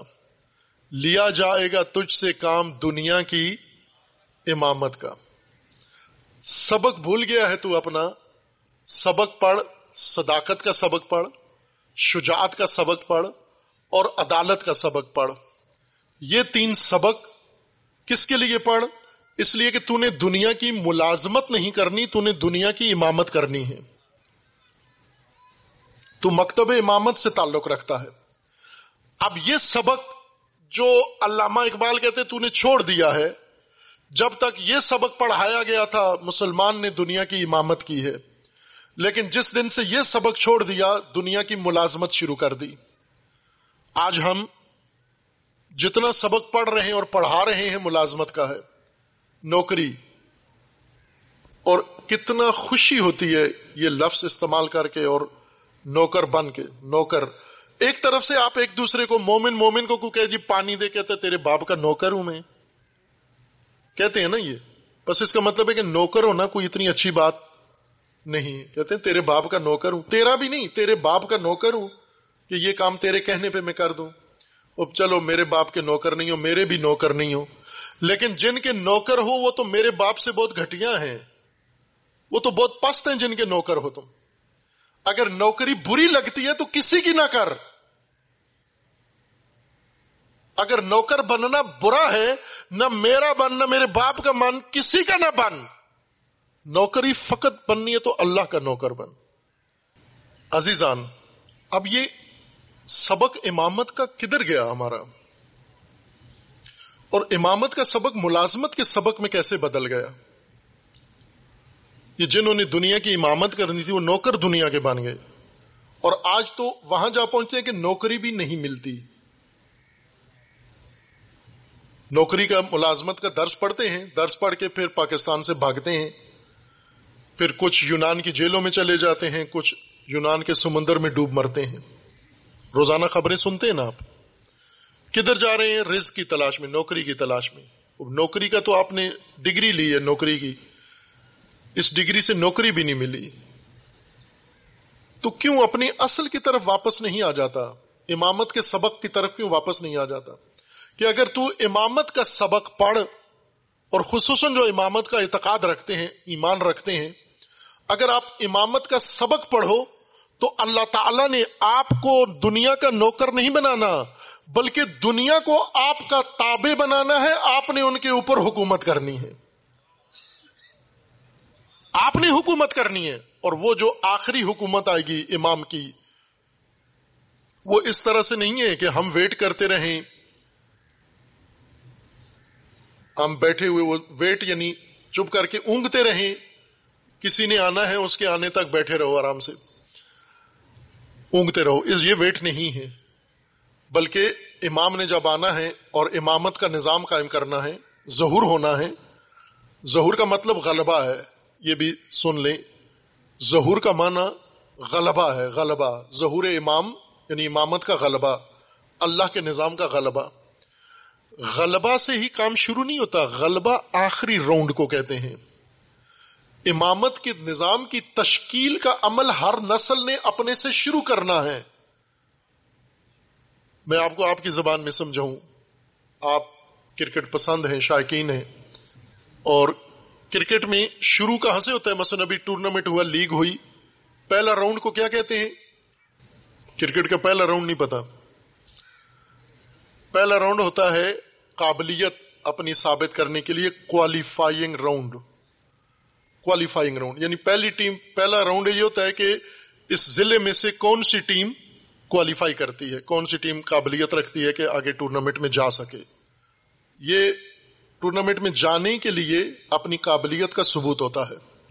پھر اس کے بعد کوارٹر راؤنڈ شروع ہوتا ہے۔ پھر اس کے بعد سیمی فائنل ہوتا ہے۔ پھر اس کے بعد فائنل ہوتا ہے۔ ایسے ہی ہوتا ہے نا۔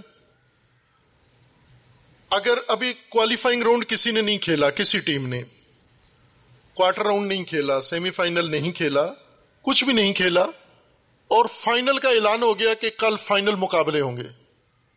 تو آپ کیا کہیں گے کہ پاگل ہو گئے ہیں؟ فائنل تو ہوتے ہیں اتنے راؤنڈ کھیلنے کے بعد۔ مثلا بیس ٹیمیں، سولہ ٹیمیں کھیلتی ہیں، پھر جو ہارتی جاتی ہیں میدان سے، نکلتی جاتی ہیں، اور پھر آخری ٹیم فائنل میں جب پہنچتی ہے یعنی وہ ٹیم جو سب کو ہرا کے پہنچی ہے۔ فائنل ٹیم کون سی ہوتی ہے جو سب کو ہرا کے پہنچی ہے؟ اب ظہور امامت کا یہ مطلب نہیں ہے کہ ایک دم آسمان سے امام برآمد ہوں گے اور ایک دم ساری زمین پر امامت چھا جائے گی۔ نہ، عزیز من، وہ فائنل راؤنڈ ہوگا۔ اور فائنل راؤنڈ ہوتا ہے، پہلے راؤنڈ میں سب کو ہرا کر ہوتا ہے۔ امامت کے مقابلے میں جتنے نظام ہیں، یہ سارے نظام پہلے راؤنڈ میں میدان سے نکالیں گے، پھر آخری راؤنڈ کے لیے امام آ کے پوری زمین پر امامت قائم کر دیں گے۔ اب وہ جو کوالیفائنگ راؤنڈ کس نے کھیلنا ہے؟ وہ آپ نے کھیلنا ہے۔ ان ٹیموں کو کس نے ہرانا ہے؟ آپ نے ہرانا ہے۔ استعماریت کو آپ نے ہرانا ہے، استقباریت کو آپ نے ہرانا ہے، ملوکیت کو آپ نے ہرانا ہے بادشاہت کو آپ نے ہرانا ہے ڈکٹیٹرشپ کو آپ نے ہرانا ہے۔ ظلم و ستم کے ہر نظام کو جس بستی میں ہے، اس بستی کے رہنے والوں نے ہرانا ہے۔ جب یہ سارے ان ٹیموں کو ہرا دیں گے، پھر آخری فائنل راؤنڈ کے لیے اللہ اس ذخیرے کو بھیجے گا، بقیات اللہ کو۔ زمین پہ امامت چھا جائے گی۔ اس وقت امامت چھائے گی جب آپ امامت کے لیے کوئی قدم اٹھاؤ گے۔ تو سب سے پہلا قدم یہ کہ امامت کا سبق تو پڑھ پہلے۔ امامت کا سبق پڑھ پہلے۔ یہ سبق ہمیں پڑھنا ہے۔ یہ کہاں پڑھے ہیں ہم؟ اقبال یہ فرماتے ہیں کہ گلا تو گھونٹ دیا اہل مدرسہ نے تیرا۔ جس گلے سے لا الہ آنی چاہیے تو وہ تو گھونٹ دیا انہوں نے۔ گلا تو گھونٹ دیا اہل مدرسہ نے تیرا۔ کہاں سے آئے؟ ندا الہ الہ اللہ عزیزان یہ آپ نے خود کرنا ہے یہ کام بیداری اسی چیز کا نام ہے ہم توجہ کریں جس راہ پہ جا رہے ہیں یہ راستہ ملا رومی نے ایک مثال دی تھی کہ ایک مولانا بزرگ حج کی نیت سے ترکستان جا رہے تھے نیت حج کی تھی پوشت کعبہ کی طرف تھی منہ کسی اور طرف تھا اور لوگ پوچھتے تھے کہاں جا رہے ہو تو کہا کہ میں حج کے لیے جا رہا ہوں۔ تو اس دیکھنے والے نے کہا کہ اے شیخ، ان راہی کے تو روی بھی ترکستان می یہ راستہ تو تم جا رہے ہو، یہ تو ترکستان جاتا ہے، یہ کعبے میں نہیں جاتا۔ یہ کعبے میں نہیں جاتا، یہ واگا کی طرف جا رہا ہے۔ یہ واگا کا راستہ ہے، کعبہ کا راستہ نہیں ہے۔ یہ راستہ جو ہم چل رہے ہیں یہ نہیں جاتا امامت کی طرف۔ یہ گسالوں کی طرف جاتا ہے۔ ہمیں پہلے اپنی نسل کو، موجودہ نسل کو امامت کا سبق پڑھائیں آپ۔ آخری نسل میں امامت ہمارے کسی کام نہیں آئے گی۔ ہمیں وہ امامت کام آئے گی جو ہمارے زمانے میں ہوگی۔ اگر ہم امامت کے بغیر مر گئے، باقی ساری نسلوں میں امامت آئی، قرآن فرماتا ہے کسی کا عمل کسی دوسرے کے لیے شمار نہیں ہوتا، کسی کا گنا کسی دوسرے کے کھاتے میں نہیں ہوتا۔ گنا پچھلی قومیں کریں، سزا ہمیں ملے۔ عمل اگلی قومیں کریں، جزا ہمیں ملے، یہ اللہ کا قانون نہیں ہے۔ جس نے جو کیا، لہا ماکا سبت وہ علیہ مکتا سبت جس نے جو کیا، اس کے کام آئے گا۔ یہ سبق ہم نے پڑھنا ہے۔ کہاں پڑھنا ہے؟ خوب ظاہر ہے جو طریقہ ہے سبق کا، وہ کرنا ہے ہم نے۔ وہ تعلیم جو اہل البیت علیہ السلام کی ہے، قرآن کی تعلیم، اہل البیت علیہ السلام کی تعلیم، یہ وہی سبق ہے امامت کا، سروری کا، سرداری کا، امامت کا، محکومی و غلامی سے نکلنے کا، ذلت سے نکلنے کا۔ اہل البیت کا مذہب کے جو اصول ہیں بنیادی، وہ ہم نے نہیں سنے ہوئے، ذکر نہیں سنا ہوا۔ سید الشہداء نے کربلا میں بیان کیے ہیں، اے ہاتھ من ذلہ۔ ذلت ہمارے راہ میں نہیں ہے، ہمارے مکتب میں ذلت نہیں ہے۔ یہ اہل البید کے مکتب کا اصولوں میں سے ہے کہ ذلت نہیں ہے ہمارے یہاں ذلت ناممکن ہے، عزیزان کتابیں آپ کے پاس موجود ہیں، علماء کرام ہیں۔ وسائل شیعہ میں صاحب وسائل نے یہ پورا باب لکھا ہے کہ اضطرار، ایک ہے اضطراری احکام اور اختیاری احکام۔ یعنی جب آپ بالکل اختیار رکھتے ہیں، کوئی مشکلات نہیں ہے کوئی مجبوری، کمی کسی چیز کی نہیں ہے، آپ اختیاری چیزوں پر عمل کریں گے۔ لیکن کبھی اضطرار آ جاتا ہے۔ اضطرار یعنی وہ حلال آپ کو میسر نہیں ہے۔ حلال نہیں میسر۔ اب سوائے حرام کے کوئی اور چارہ نہیں ہے۔ تو وہاں پر روایات میں ہے کہ دین نے اضطرار کے لیے یہ گنجائش رکھی ہے کہ اگر اضطرار آ گیا ہے اور اگر یہ حرام نہیں کھو تو مر جاؤ گے، تو اتنی مقدار کا حرام کھا لو تاکہ یہ موت نہ ہو۔ یعنی اس وقت وہ استرار کی وجہ سے وہ حرام نہیں رہتا، وہ آپ کے لیے حلال ہو جاتا ہے استرار کی وجہ سے۔ لیکن اختیار کی حالت میں یہ کام نہیں کر سکتے استرار کی حالت میں یہ کام کر سکتے۔ اختیارن آپ کو حرام کو دیکھنا بھی نہیں ہے۔ استرار اگر آ گیا، مجبوری آ گئی، ایسی کہ اس کے بغیر آپ زندہ نہیں رہ سکتے۔ پھر آپ نے یہ ارتکاب کرنا ہے۔ صاحب وسائل نے جو روایات نقل کی ہیں، کچھ سات آٹھ روایات یا ان سے زیادہ ہیں۔ آئمہ اتہار فرماتے ہیں، صرف ایک حکم، ایک موضوع ایسا ہے، ایک موضوع۔ ایک موضوع ایسا ہے کہ جس میں اللہ نے اختیار ہو یا اضطرار ہو۔ ایک ہی حکم رکھا ہے۔ ہر موضوع میں، مثلا نماز میں، اختیار ہے تو یہ نماز پڑھ، اضطرار ہے تو یہ نماز پڑھ۔ کھانے میں، پینے میں، آنے میں، جانے میں، اختیارن یہ کام کر استرارن یہ کام کر۔ ایک موضوع ایسا ہے جس میں اختیار اور استرار کا ایک ہی حکم ہے۔ اور وہ کیا ہے؟ کہ جب انسان کو ذلت برداشت کرنا پڑے، اختیار ہے تو بھی نہ کر استرار ہے تو بھی نہ کر۔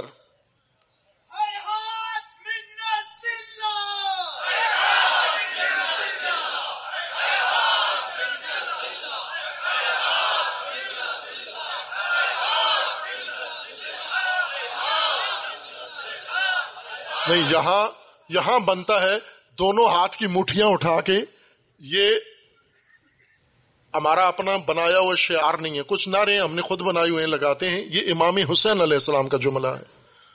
یہ امام علیہ السلام نے فرمایا، کہاں؟ جب تلواریں سامنے لٹکی ہوئی تھی جب موت سامنے تھی، جب بچے اور خواتین میدان کربلا میں ان دشمنوں کے حصار میں تھی اور وہاں پر وہ امام کو جھکانا چاہتے تھے۔ اور امام نے فرمایا کہ نہ، یہ ناممکن ہے۔ ذلت قبول نہیں کر سکتے۔ یہ امام حسین کا ضابطہ ہے، رابطہ ہے، بتانا، بتایا ہے۔ ذلت قبول نہیں کر سکتے۔ تو کم از کم ہم آواز تو امام کی آواز میں ملائیں۔ دونوں ہاتھوں کی مٹھی بنا کے پوری طاقت کے ساتھ جتنی آواز نکال سکتے ہو۔ ہے، ہاتھ میں نزلہ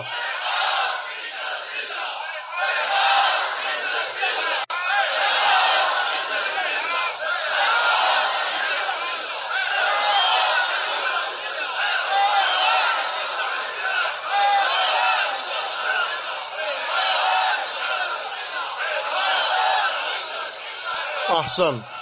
انشاءاللہ، اللہ آپ کو ہر ذلت سے بچائے۔ اس وقت جب آپ بچنا چاہیں گے، اگر کوئی ذلت سے نہ بچنا چاہے تو اللہ نہیں بچاتا اس کو۔ اور آج کی ہماری جو صورت حال ہے، وہ عزت والی کم از کم نہیں ہے۔ میں نہیں کہوں گا ذلت ہے، لیکن عزت بھی اس کو نہیں کہتے۔ تو عزت کا درس کس سے سیکھنا ہے؟ امام عزت سے، معلم عزت سے۔ عزت کی سرمشق سکھانے والے سے سیکھنا ہے۔ امام عزت کا امام ہے۔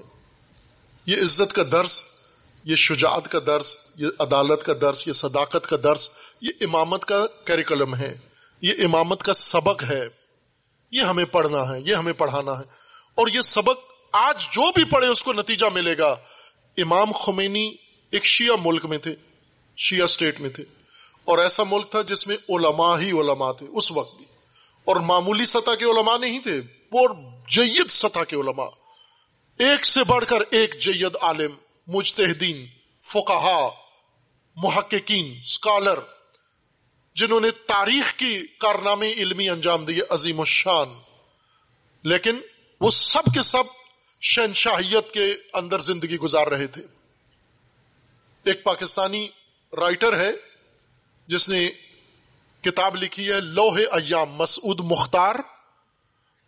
پاکستان کا ناموار ایک بیوروکریٹ رہا ہے اور ایران میں سفیر رہا ہے پاکستان کا انقلاب کے دنوں میں، اس نے یہ واقعہ لکھا کہ میں نے انقلاب اپنی آنکھوں سے دیکھا اور وہ کیا تھا، کہا جب میں ایران میری تعیناتی ہوئی، اپوائنٹمنٹ ہوئی، تو مجھے ایران کے بارے میں معلومات نہیں تھی۔ میں چاہتا تھا کچھ پہلے سے تیاری کر کے، ہوم ورک کر کے جاؤں، پتہ چل جائے میں جس ملک میں، جس قوم میں جا رہا ہوں، وہ کیسی ہے۔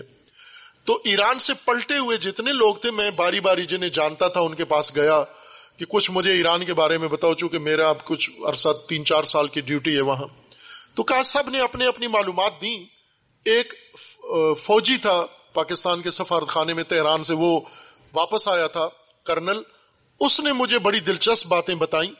اور اس باتوں میں سے ایک بات اس نے یہ کہا کہ تو جس قوم میں انقلاب سے پہلے کی بات ہے کہ تو جس قوم میں سفیر بن کے پاکستان کا جا رہا ہے، اس قوم میں ایک تضاد پایا جاتا ہے، ایک ٹکراؤ پایا جاتا ہے اس قوم میں۔ کہا، کیا تضاد ہے؟ کہا، اس قوم میں تضاد یہ ہے کہ ان کے لبوں پر نام حسین کا ہے، ان کے سروں پہ سایہ یزید کا ہے۔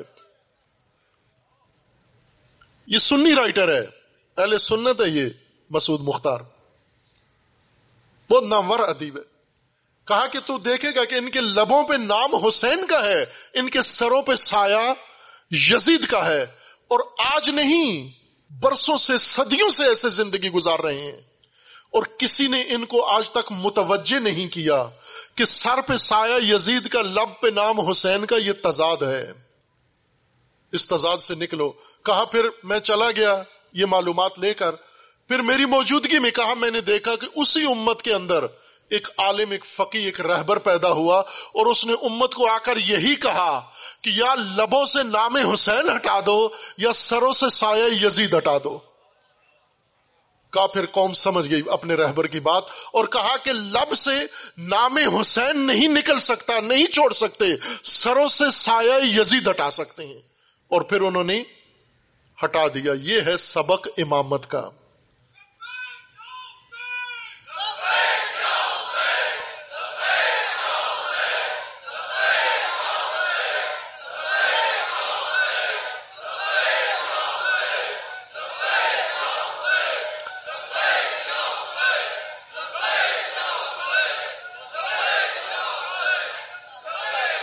یہ سبق آج کی اس نسل کو چاہیے۔ یہ بات میں اپنے دل کے عقیدے کی بات کر رہا ہوں، عزیزان۔ پاکستانی قوم کے اندر ایسی خوبیاں ہیں۔ میں آپ زیر کسی آپ کی خوشنودی کے لیے یا آپ سے ووٹ مانگنے کے لیے تو یہ بات نہیں کر رہا ہوں میں۔ آپ کو متوجہ کر رہا ہوں آپ کے اپنی ایک حقیقی راز کی طرف۔ پاکستانی قوم میں، وہ جو علامہ اقبال نے پہلے بیان کیا ہوا تھا، اگرچہ کیسے وہ کہ یہ ویران ہے یہ کھیت، لیکن ذرا نم ہو، یہ مٹی بڑی، زرخیز کا ساکی۔ شیر پورا کیسے ہے؟ نہیں ہے نا امید اقبال اپنی کشت ویران سے۔ اقبال اپنے ویران کھیت سے نا امید نہیں ہے۔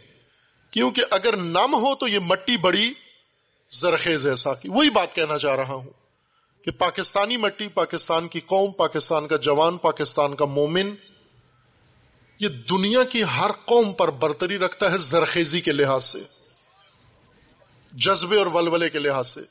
لیکن ایک نم نہیں ہے، نمی نہیں ہے اس کے اندر، اور وہ اس نمی کا نام ہے شعور۔ شعور کی نمی نہیں۔ اگر اس جذبے کو شعور مل جائے، بصیرت مل جائے، آگاہی مل جائے، یقین جانے، یہ دنیا کی ہر قوم سے بڑھ کر کام کر سکتی ہے، یہ قوم، اس کے اندر ہے ایسی صلاحیت۔ یہ ایرانی قوم سے آگے ہے بہت۔ اگر اس کو شعور مل جائے، یہ لبنانی قوم سے آگے ہے بہت۔ اگر اس کو شعور مل جائے، یہ دنیا کی ہر قوم سے آگے ہے۔ یہ مادی ترقی میں، سائنس کی ترقی میں، ٹیکنالوجی کی ترقی میں یہ دینی ترقی میں، یہ علمی ترقی میں، یہ سماجی ترقی میں یہ سب سے آگے جا سکتی ہے۔ مار کہاں سے کھا رہی ہے؟ بے شعوری کی وجہ سے۔ بے شعوری کی وجہ سے سامری بھی آ جاتا ہے اس میں۔ بے شعوری کی وجہ سے مکار بھی آ جاتا ہے اس میں۔ بے شعوری کی وجہ سے تاجر بھی آ جاتا ہے اس میں۔ بے شعوری کی وجہ سے ہر ایک اس کو لوٹتا ہے۔ ہر ایک اس کو گمراہ کرتا ہے۔ ہر ایک فائدہ اٹھاتا ہے اس سے۔ ہمارے دردوں کا علاج اس بے شعوری کو ختم کرنا ہے۔ بے شعوری کو ختم کیا جاتا ہے شعور اور بیداری سے۔ بیداری ایک، اس کے لیے تین چیزیں چاہیے بیداری کے لیے۔ تعلیم، بیدار کرنے والی۔ تربیت، ہوشیار کرنے والی۔ اور سب سے بڑھ کر فکر و شعور۔ ایک اور مجلس میں میں نے یہ مثال دی تھی آپ کی خدمت میں اس کو سمجھنے کے لیے، آسان کرنے کے لیے۔ مجھے سرائکی بہت اچھی لگتی ہے اور ابھی بھی بہت اچھی لگی جو ہمارے نزیزوں نے جس انداز سے، خوبصورت انداز سے شاہ صاحب نے اور شیخ صاحب نے بڑی پیارے انداز سے سرائکی، پہلی سرائکی مجلس میں نے سنی تھی سید محب حسین نقوی رحمت اللہ علیہ۔ میں چھوٹا سا تھا بالکل، اور وہ اتنی شیرین مجھے سرائکی سمجھ میں نہیں آتی تھی۔ لیکن ان کی تقریر سے بڑا لطف اندوز ہوا اور اسی وقت آئے کہ ایک کاش مجھے سرائکی سمجھ میں آتی ہوتی اور میں ان کی ساری بات سمجھ جاتا۔ وہ جس لے میں، دھن میں اور فرمان سناتے تھے ارمان سناتے تھے اور شان سناتے تھے، وہ یاد ہوگا آپ کو۔ اس وقت سے ہی وہ ایک لذت سرائکی کی بیٹھ گئی دل میں۔ پھر موقع کافی ملا سرائکی زبانوں کے ساتھ۔ ابھی سمجھ لیتا ہوں پوری، بولنا مشکل ہے۔ انشاءاللہ یہاں آمد رفت زیادہ ہوئی تو سیکھ جائیں گے انشاءاللہ۔ یعنی یہ مثال اگر میں سرائکی میں بتا سکتا تو زیادہ مزیدار ہوتی، کہنا یہ چاہ رہا تھا۔ لیکن چونکہ نہیں ہے اس طرح سرائکی، بولنے والی قوت نہیں ہے۔ مثال اردو میں سنی، گاڑی آپ سب کے پاس ہے، موٹر سائیکل سب کے پاس ہے، گاڑیاں سب کے پاس ہیں اللہ دے آپ کو سب کو گاڑیاں دے انشاءاللہ۔ اور احتیاط سے چلائیں، گاڑیوں سے غلط فائدہ نہ اٹھائیں۔ گاڑیوں کے سیلنسر ٹھیک رکھیں، موٹر سائیکلوں کے۔ اذیت نہ کریں لوگوں کو، پریشان نہ کریں۔ گاڑی چلتی ہے، گاڑی میں چند چیزیں ہیں۔ ایک ہے گاڑی کی لائٹیں۔ ہے نا، گاڑی میں لائٹیں ہوتی ہیں رات کو چلنے کے لیے۔ لائٹ نہ ہو تو دن میں چلتی ہے، رات میں وہ گاڑی کام کی نہیں ہے۔ اور دوسری چیز ہوتی ہے گاڑی میں انجن۔ لائٹیں ہیں اور انجن۔ آپ کی گاڑی میں انجن بھی بہترین ہے اور آپ کی گاڑی کی لائٹیں بھی بہترین ہیں۔ یہ گاڑی لے کر آپ نکل پڑے ہیں گھر سے۔ انجن موٹر جو چلا رہا ہے، ٹائر چل رہے ہیں اور لائٹوں سے راستہ بھی نظر آ رہا ہے آپ کو۔ لیکن انجن گاڑی کو چلا کے کدھر جائے، یہ انجن کو پتا نہیں ہے۔ لائٹوں کو بھی پتا نہیں ہے کہ جانا کدھر ہے۔ لائٹیں بہترین ہیں، لیکن لائٹوں کو نہیں معلوم کہ جانا کدھر ہے۔ انجن چلے گا، بہترین گاڑی چلائے گا، جدھر جائیں چلائے گا، لیکن اسے پتا نہیں ہے کہ جانا کہاں ہے۔ اگر یہی پتا نہ ہو کہ جانا کہاں ہے، تو نہ یہ لائٹیں کسی کام کی، نہ یہ انجن کسی کام کا۔ یہ انجن اس وقت ہمارے کام کا ہے جب ہمیں پتا ہو کہ ہم نے کسی مقصد پہ جانا ہے، منزل پہ جانا ہے۔ اور یہ لائٹیں اس وقت ہیں جب ہمیں پتا ہو ان لائٹوں کی مدد سے ہم نے جانا کہاں ہے۔ کہنا کیا چاہتا ہوں کہ آپ کا ایمان، آپ کا تعلیم آپ کی انجن ہے۔ علم آپ کا ایمان آپ کا انجن ہے۔ اور آپ کا علم آپ کی لائٹیں ہیں۔ یہ ایمان، یہ انجن آپ کے اندر ہے، مضبوط ہے، بہت بھرا ہوا ایمان ہے۔ ایمان کا جذبہ فل اور علم بھی بھرپور ہے آپ کے پاس، لائٹیں بھی ٹھیک ہیں۔ لیکن یہ کون بتائے کہ اس علم نے ہمیں لے کے کہاں جانا ہے، اس انجن نے ہمیں لے کے کہاں جانا ہے؟ وہ چیز جو ہمیں چلاتی ہے وہ ایمان ہے، وہ چیز جو ہمیں دکھاتی ہے وہ علم ہے، لیکن وہ چیز جو ہمیں یہ سمجھائے تیری منزل کہاں ہے، اس کا نام شعور ہے۔ اسی کا نام آگاہی ہے بیداری ہے۔ اگر یہ تینوں ملیں گے آپس میں، ایمان بھی ہو، علم بھی ہو، اور شعور بھی ہو، یہ سبق مکمل ہو جاتا ہے۔ اللہ کا، قرآن کا سبق یہ بن جاتا ہے۔ نبی اکرم نے یہی کام کیا۔ ایمان بھی ان کو دیا، علم بھی ان کو دیا، شعور بھی ان کو دیا۔ انہیں پتا تھا اس ایمان کے جذبے سے اور اس علم کی روشنی سے جانا کہاں ہے۔ لیکن جب صرف لائٹیں ہی لائٹیں ہوں، علم ہی علم ہو، ایمان نہ ہو، یہ لائٹیں کسی کام نہیں آ سکتی اور اگر ایمان بھرپور ہو، علم نہ ہو، یہ انجن کہیں بھی نہیں پہنچا سکتا۔ اور اگر یہ دونوں موجود ہوں اور شعور نہ ہو، یہ علم و ایمان بھی کسی کام نہیں آ سکتا۔ ہم پچہتر سال سے پاکستان میں ہیں۔ پاکستان کی پچہتر سالہ تاریخ ہے۔ خوب اس تاریخ میں میں ایک اور مثال جو بہت پہلے بھی سنائی ہے، یہاں بھی مناسب ہے، سناؤں۔ جب جامع عروت الوسکا لاہور بنا رہے تھے، بن گیا۔ پہلا حصہ اس کا تین ایکڑ زمین پہ مکمل ہو گیا۔ تو بلڈنگ تو بن گئی، لیکن مٹی تھی زیادہ، خاک۔ اور ہم نے چاہ کے اس میں تھوڑے پودے لگائیں، سبزہ لگائیں۔ ایک مالی کو بلایا اور اسے کہا کہ پودے لگا کے دو۔ وہ بندہ خدا، اس نے محنت کی، گیا۔ نرسری سے جا کے پودے خرید کے لایا اور ہم نے بھی ساتھ اس کے مدد کی، سب نے مل کے تو اس نے پورے پودے لگا دیے ہمیں۔ وہ پودے آج جوان ہو گئے۔ اس وقت یہ تین ایکڑ ہی تھے ہمارے پاس، زیادہ نہیں تھی جگہ۔ پھر اس کے بعد آگے وہ زمین بھی بڑھتی گئی، پروجیکٹ بڑھتا گیا آگے۔ الحمد ابھی اٹھارہ ایکڑ سے زیادہ پہ بن چکا ہے وہ ادارہ۔ آپ سب تشریف لائیں انشاءاللہ۔ یہ آپ کا قومی فخر ہے وہ ادارہ۔ جس نے تشیع کی عزت بڑھائی ہے پاکستان کے اندر۔ آپ کو محسوس ہوتا ہوگا اگر آپ دیکھیں، بہت سارے مسالک جو پہلے شیعہ کو سنجیدہ نہیں سمجھتے تھے، اب سمجھتے ہیں ترام کرتے ہیں۔ اب یہ پودے دو سال، ایک سال گزر گیا، دو سال گزر گئے، تیسرے سال تک میں نے دیکھا یہ پودے اگ نہیں رہے، بڑھ نہیں رہے ہیں۔ زرد پتے ہیں ان کے، اور ان کی ٹینیاں نہیں بڑھتی، قد نہیں بڑھتا، جیسا پودا لگایا تھا تین سال میں ویسا ہی ہے۔ اس کے ساتھ ایک دو پودے تھے، وہ تناور بن گئے، تین سال کے اندر جوان ہو گئے۔ تو یہ پریشان کر رہی تھی بات مجھے۔ میں جتنے آپ جیسے بزرگان تجربہ کار آتے تھے، سب سے پوچھتا تھا کہ بھئی یہ پودے ہمارے نہیں بڑھ رہے، تو اس کا کوئی بتاؤ رہنمائی کرو۔ تو وہ کہتے، اس کی مٹی ٹھیک نہیں ہے، اس میں یہ ٹھیک نہیں ہے، اپنے اپنے ذہن کے مطابق تجاویز دیتے۔ لیکن وہ کانے کو نندا نہیں تھی وہ چیزیں۔ آخر کار ایک دن میں نے وہ مالی کو کہا کہ یہ نکالو، پودے سارے نکالو زمین سے، یا ایک پودا نکالو۔ اس نے ایک پودا نکالا تو سارا راز کھل گیا، برملا ہو گیا۔ کہ یہ پودے رشت کیوں نہیں کر رہے؟ نشو نما کیوں نہیں کر رہے؟ وہ راز یہ تھا کہ نرسری سے نرسری میں یہ پودے ہوتے ہیں تھیلیوں میں، پلاسٹک کی تھیلیوں میں لگے ہوتے ہیں۔ پھر چمن میں، باغ میں جب ان کو لاتے ہیں تو تھیلیوں سے نکال کے مٹی میں لگاتے ہیں اور مٹی پودوں کو پرورش دیتی ہے۔ تھیلیاں پرورش روک کے رکھتی ہیں۔ تو اس بزرگوار نے وہ جو مالی تھا، جلدی میں اس نے وہ تھیلیوں سمیت ہی سارے پودے گاڑ دیے۔ وہ جتنے تھیلیوں سمیت تھے، تین سال تک آدھی انچی کا بھی فرق نہیں پڑا ان میں۔ نہ کوئی پتا نکلا، نہ کوئی ان کا قد بڑا نہ کوئی ان کی صحت تھی۔ مرجائے ہوئے، پیلے پڑے ہوئے، یرکان کی طرح۔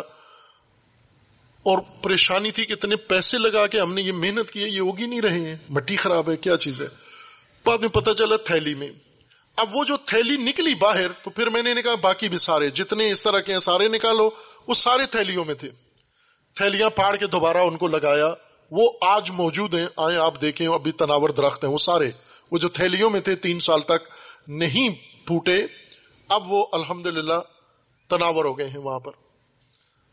اور آپ تعجب کریں گے کہ اسی زمانے کا ایک آم کا درخت ہے، یہ آپ کے آم کی طرح تو نہیں، یہ چھوٹا ہے، لیکن بڑا ہو گیا ہے وہاں۔ اس کی حالانکہ کسی نے دیکھ بھال بھی نہیں کی۔ بڑا درخت بن گیا، ابھی پھل نہیں دیتا۔ وہ آپ سے رہنمائی لیں گے، آپ کے پھل کیوں نہیں دیتا ہوں؟ جب وہ پودے تھیلیوں والے نکلے باہر، فوراً میرے ذہن میں ایک جس طرح بجلی کنتی ہے نا، ایک کرنٹ دوڑتا ہے۔ وہ احساس پیدا ہوا کہ یہ جو ستر سال سے ہم اس ملک میں رہ رہے ہیں، بے حیثیت قوم اور جہاں ستر سال پہلے تھے، ابھی ابھی تک وہیں پر ہیں۔ ابھی تک وہیں پر ہیں۔ نہ کوئی ادارہ بنایا، نہ کوئی یونیورسٹی بنائی، نہ کوئی بڑا پروجیکٹ بنایا، قومی سطح کا، جو دنیا میں ہماری پہچان بنے۔ دنیا جانے کے بھی پاکستان کے تشیعوں نے، پاکستان کے لوگوں نے یہ کام کیا ہے۔ نہیں کیا ہم نے، کیوں نہیں کیا؟ فوراً ذہن میں آیا کہ کہیں ایسا تو نہیں۔ کہ یہ قوم بھی تھیلیوں میں گاڑ کے زمین میں گاڑ دی گئی ہے، تھیلیوں میں ڈال کر۔ کہیں ایسا تو نہیں کہ ہمارے پاؤں میں بھی تھیلیاں ہمارے ذہنوں میں تھیلیاں چڑھائی ہوئی ہیں۔ پھر غور کیا تو وہ تھیلیاں سمجھ میں آ گئیں۔ وہ کون سی تھیلیاں تھیں؟ وہ تھیلیوں میں سے ایک تھیلی تھی فرقہ واریت۔ تفرقہ، نفرت۔ ظاہر جب نفرت کی تھیلی میں کسی کو گاڑ دو، وہ پرورش نہیں پاتا۔ نفرت بڑھ جاتی ہے وہ پرورش۔ آپ اپنے گھریلو نظام میں، پاکستان میں ماشاء اللہ کافی حد تک نفرت پائی جاتی ہے خاندانوں میں، آپس میں۔ بھائیوں میں، بہنوں میں، رشتہ داروں میں، قریبیوں میں۔ نفرت کے بارے میں خود کفیل ہے پاکستان۔ نفرت باہر سے لانے کی ضرورت نہیں ہے۔ خوب، جس کے اندر نفرت بھری ہوئی ہے شروع سے، آپ توجہ کریں کہ جہاں تھا وہیں پر ہے۔ نفرت بڑھ گئی ہے، یہ وہیں پہ رکا ہوا ہے۔ پہلے اس کے اندر تھوڑی نفرت تھی، اب زیادہ نفرت ہے۔ پہلے سلام نہیں کرتا تھا، پھر شادیوں میں آنا چھوڑ دیا، اب جنازوں میں آنا بھی چھوڑ دیا۔ نفرت اس نے زیادہ کر لی، خود وہیں پہ گھٹیا آدمی کھڑا ہوا ہے۔ اگر ہم چاہتے ہیں اپنی اور اپنی نسلوں اور اپنی قوم کی پرورش کی، ہمیں یہ تھیلیاں کھولنی، پھاڑنی پڑیں گی۔ ان تھیلیوں سے باہر آئیں۔ محنت کر کے وہ آپ کے علاقے کے ذاکر صاحب تھے، مجلس پڑھ رہے تھے انہوں نے، ایک جملہ پڑھا اور ساتھ کہا کہ یہ جملہ تاریخ میں لکھا ہوا ہے، یہ جو میں کہہ رہا ہوں، میں نے کہا ہے، یہ جملہ تاریخ میں ہے۔ اس کے آگے جو کچھ آپ سنیں گے وہ میں غریب کی اپنی محنت ہے۔ ایک جملہ تاریخ کا ہے، باقی ساری غریب کی محنت ہے۔ تو یہ غریب کی محنت کے پروردہ نسل جو ہے، اس کے اندر کیا ہوا؟ پھر وہ نفرت۔ آپ توجہ کریں۔ پہلے دوسرے مذاہب کے ساتھ نفرت بڑی پھر ظاہر ہے وہ ہر چیز کا ایک آ جاتا ہے نا، مرحلہ ایسا آ جاتا ہے کہ وہ بڑھ جاتی ہے۔ یعنی اس کے اندر جو گنجائش ہوتی ہے وہ کیپیسٹی پوری ہو جاتی ہے بھر جاتی ہے۔ مثلا جتنی پانی ادھر چاہیے تھا، اتنا پانی بھر گیا۔ جگ میں جتنا پانی چاہیے تھا، ڈال دیا۔ گلاس میں جتنا پانی چاہیے تھا ڈال دیا، کھیت کو جتنا پانی چاہیے تھا وہ ڈال دیا۔ اب پانی بچ گیا ہے۔ یہ بچا ہوا پانی پھر کیا کریں؟ پڑوسیوں میں ڈال دیں، ادھر ڈال دیں، ادھر ڈال دیں۔ پانی کو کہیں تو کھپانا ہے ہم نے۔ یہی کام ہوا۔ ہم نے پہلے نفرتیں کی دوسروں کے ساتھ۔ پہلے شیعہ کو سنی سنی نے شیعہ سے نفرت کی۔ پھر یہ نفرت میں بھر گئے دونوں۔ جب بڑھ گئے تو نفرت بڑھ گئی، ظرفیت ختم ہو گئی، گنجائش ختم ہوئی، تو یہ نفرت آپس میں پھیلانا شروع کر دی۔ آج آپ مجھے بتائیں آپ، شیعہ کو شیعہ سے کتنی نفرت ہو گئی ہے؟ سنی کو سنی سے کتنی نفرت ہو گئی ہے؟ یہ ہے، خود وہیں کھڑے ہیں، نفرت بڑھ گئی ہے۔ یہ وہ تھیلیاں ہیں جن کے اندر ہماری نسلیں پرورش پا رہی ہیں۔ تنگ دلی، تنگ نظری، خود غرضی، یہ تھیلیاں ہیں۔ ان سے نکلے آفاقی سوچ، عالمی سوچ۔ امامت عالمی نظام ہے، علاقائی نظام نہیں ہے۔ عالمی سوچ ان تھیلیوں سے باہر آنا ہے۔ ان تھیلیوں سے باہر آنے کے لیے ہمیں ایک سسٹم کی ضرورت ہے۔ ایک تربیتی نظام، پرورش کا نظام، تعلیم کا نظام اور بیداری و فکر و شعور کے نظام کی ضرورت ہے۔ وہ نظام ہم کہیں سے نہیں لا سکتے۔ اس نظام کا منبع فقط ایک ہے۔ اللہ نے مقرر کر دیا فقط ایک ہے، اور وہ ہے قرآن اور اہل البیت۔ رسول اللہ یہ فرما کے گئے کہ میں اپنی امت کی ہدایت کے لیے، اپنی امت کی پرورش کے لیے، اپنی امت کی تعلیم کے لیے، ان کی نجات کے لیے فقط دو منبع چھوڑ کر جا رہا ہوں۔ کتاب اللہ و اطرتی۔ اپنی اطرت اور اللہ کی کتاب۔ یہ وہ نظام ہے ہمارے پاس عزیزان۔ آج جو آپ نے زحمت کی، آپ کے عزیزوں نے یہ جگہ آمادہ کی، آپ کو تکلیف دی، آپ یہاں تشریف لائے، بیٹھے ہوئے ہیں، صبح سے آپ اور واپس آپ نے دور دراز پلٹنا ہے۔ یہ اسی نظام کا ایک قدم ہے کہ حصہ ہے۔ اسی نظام کا ایک قدم ہے۔ جب تک آپ اپنی یہ بنیاد نہیں بناتے، تعلیم، تربیت و شعور کی ہم دوسروں سے مانگ کے کہیں بھی نہیں پہنچ سکتے۔ دوسروں کے بھروسے پر ہم کہیں بھی نہیں پہنچ سکتے۔ اور دوسرے ہمیں کہیں پہنچانا بھی نہیں چاہتے۔ دوسرے ہمیں قبر تک پہنچانا چاہتے ہیں۔ اور اگر ان کا بس چلے تو جہنم تک جہاں ہم جانا نہیں چاہتے۔ وہاں نہیں جانا چاہتے ہیں ہم جہاں جانا چاہتے ہیں اور ہمیں جہاں پر ہمارے پیشواؤں نے کہا ہے جانے کا انہوں نے ساتھ اس کا نسخہ بھی دیا ہے۔ یہ راستہ ہے، اس راستے سے آپ جا سکتے ہو۔ عزیزان، اور وہ، یہ خطہ بہت زرخیز خطہ ہے۔ جیسے زمین بہت زرخیز ہے، مٹی اس کی۔ آپ دیکھیں چاروں طرف باغات، پھل، میوے، فصلیں۔ اس موسم کے خصوصاً اگر آ کر دیکھیں تو ایک وجب مٹی نظر نہیں آتی، خالی۔ جو راستے بنے ہوئے ہیں، وہ مٹی نظر آتی ہے، باقی کسی جگہ مٹی نظر نہیں آتی، سبزہ نظر آتا ہے۔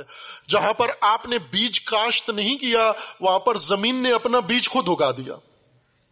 یہ زرخیزی ہے اس کی۔ اور انسانی زمین اس خطے کی، جنوبی پنجاب اور جنوبی پنجاب کے اندر یہ خطہ، یہ آپ کی اس مٹی سے بھی زیادہ زرخیز ہے۔ انسانی سرزمین آپ کی، صلاحیتوں کی سرزمین۔ اور اس کا ثبوت موجود ہے۔ آپ سب جانتے ہیں وہ ہستی شخصیت۔ اس خطے کو یہ شرف حاصل ہے کہ علامہ سید یار شاہ صاحب نقوی رحمت اللہ علیہ، جنہوں نے ہدایت کا پودا اس سرزمین میں یہاں سے شروع کیا، لگایا۔ علی پور سے شروع کیا۔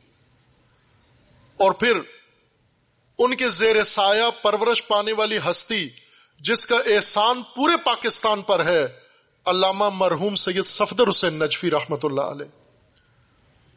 جنہوں نے قوم کا ہر طرح سے سیراب کیا، تعلیمی نظام دیا، ان کو شعور دیا، ان کو تبلیغ کی، ان کے لیے محنتیں کی۔ ہم نے آنکھوں سے دیکھا ہوا تھا، سید یار شاہ صاحب رحمت اللہ علیہ، ہمیں صرف ان کی مجالس سننے کا موقع ملا، شاگردی کی نہیں توفیق مل سکی۔ سید صفدر نجفی صاحب سے زیادہ قرب تھا۔ ہم اسلام آباد میں پڑھتے تھے، وہ لاہور میں، لیکن اسلام آباد ان کا آنا جانا زیادہ تھا۔ اور جب بھی وہ آتے، تو اگر ہم نہ بھی کریں، تو وہ خود ہمیں بلا لیتے تھے۔ اور بہت سارے، ایک تو وہ ان کی شفیق شخصیت تھی۔ ہمارے جو اساتذ تھے، وہ بہت بہت بزرگوار تھے، لیکن غسیلے تھے۔ بہت استاد ہمارے سوال کرتے تھے، انہیں غضب چڑھ جاتا تھا۔ لیکن مرحوم سعید صفدر نجفی صاحب بہت ہی مہربان اور شفیق اور اس طرح کی شخصیت جن کے اندر اپنائیت بہت ہوتی تھی۔ وہ بچوں کو جو الفاظ استعمال کرتے تھے، لاڈ کے ساتھ، کسی کو لولا، کسی کو اس طرح، وہ وہ سب کو اچھا لگتا تھا بہت۔ تو ہم اپنے شبہات، ترسی شبہات ان سے دور کرتے تھے۔ مجھے یاد ہے، منطق پڑھتے تھے ہم تو بہت ساری چیزیں حل نہیں تھیں۔ تو ہم انتظار میں ہوتے تھے کہ نجفی صاحب کب آئیں گے۔ آتے وہ اور مقاصد کے لیے تھے، لیکن طلبہ کو خصوصی اہمیت دیتے تھے اور ہم اپنے شبہات ان سے دور کرتے تھے۔ اور پھر اس کے علاوہ انہوں نے جو کچھ کیا، وہ یادگار ہے، کتابیں ترجمہ کی علم عام کیا، ہر چیز۔ وہ چیز جو میں اشارہ کرنا چاہتا ہوں اور آپ کے علاقے میں سب کو پتا ہوگا، انہوں نے اپنی اولاد قربان کی ہے قوم کے اوپر۔